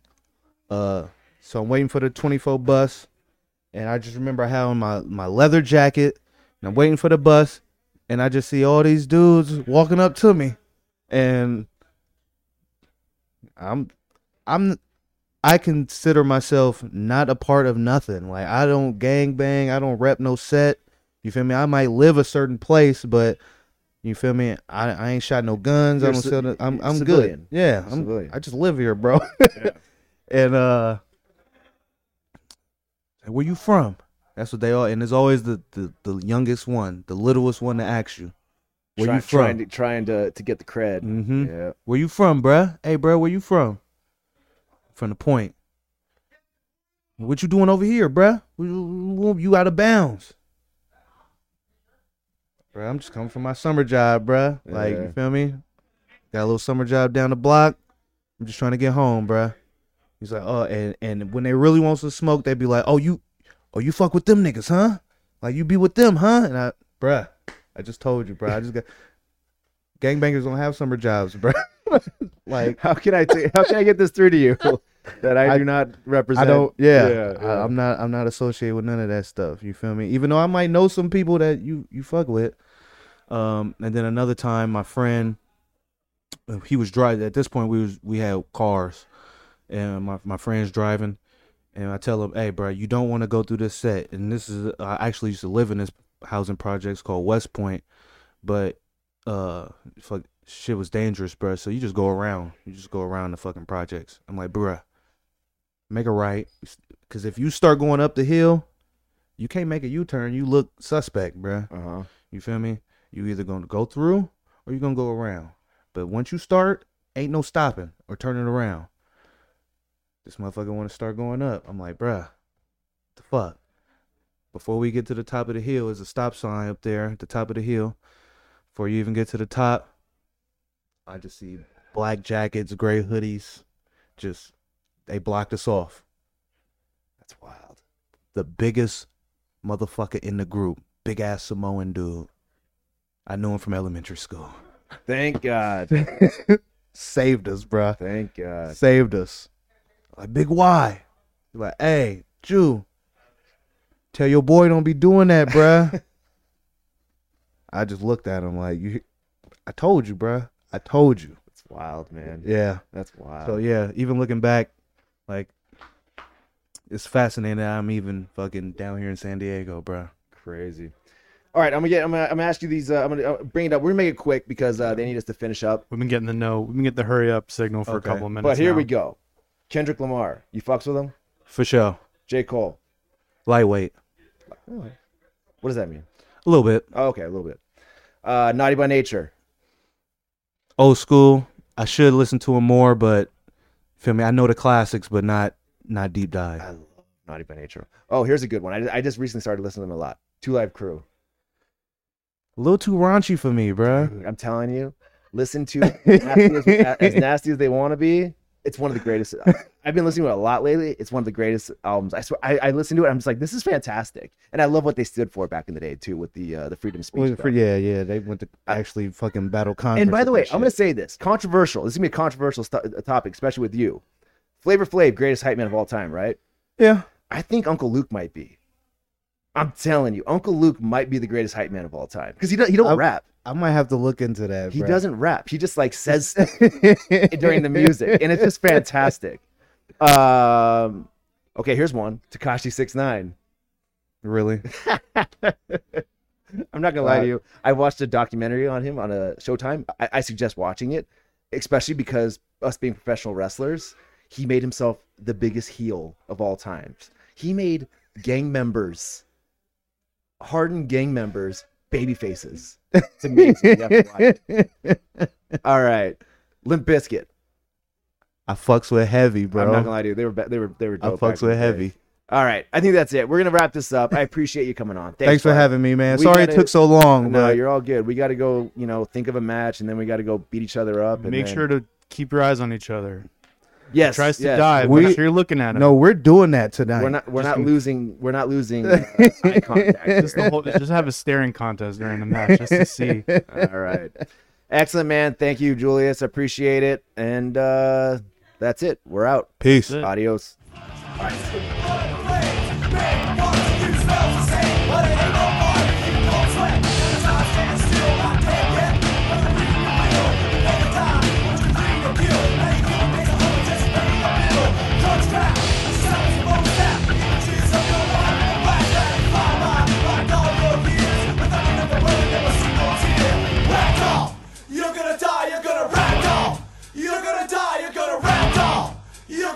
you're gonna rattle, rattle, rattle.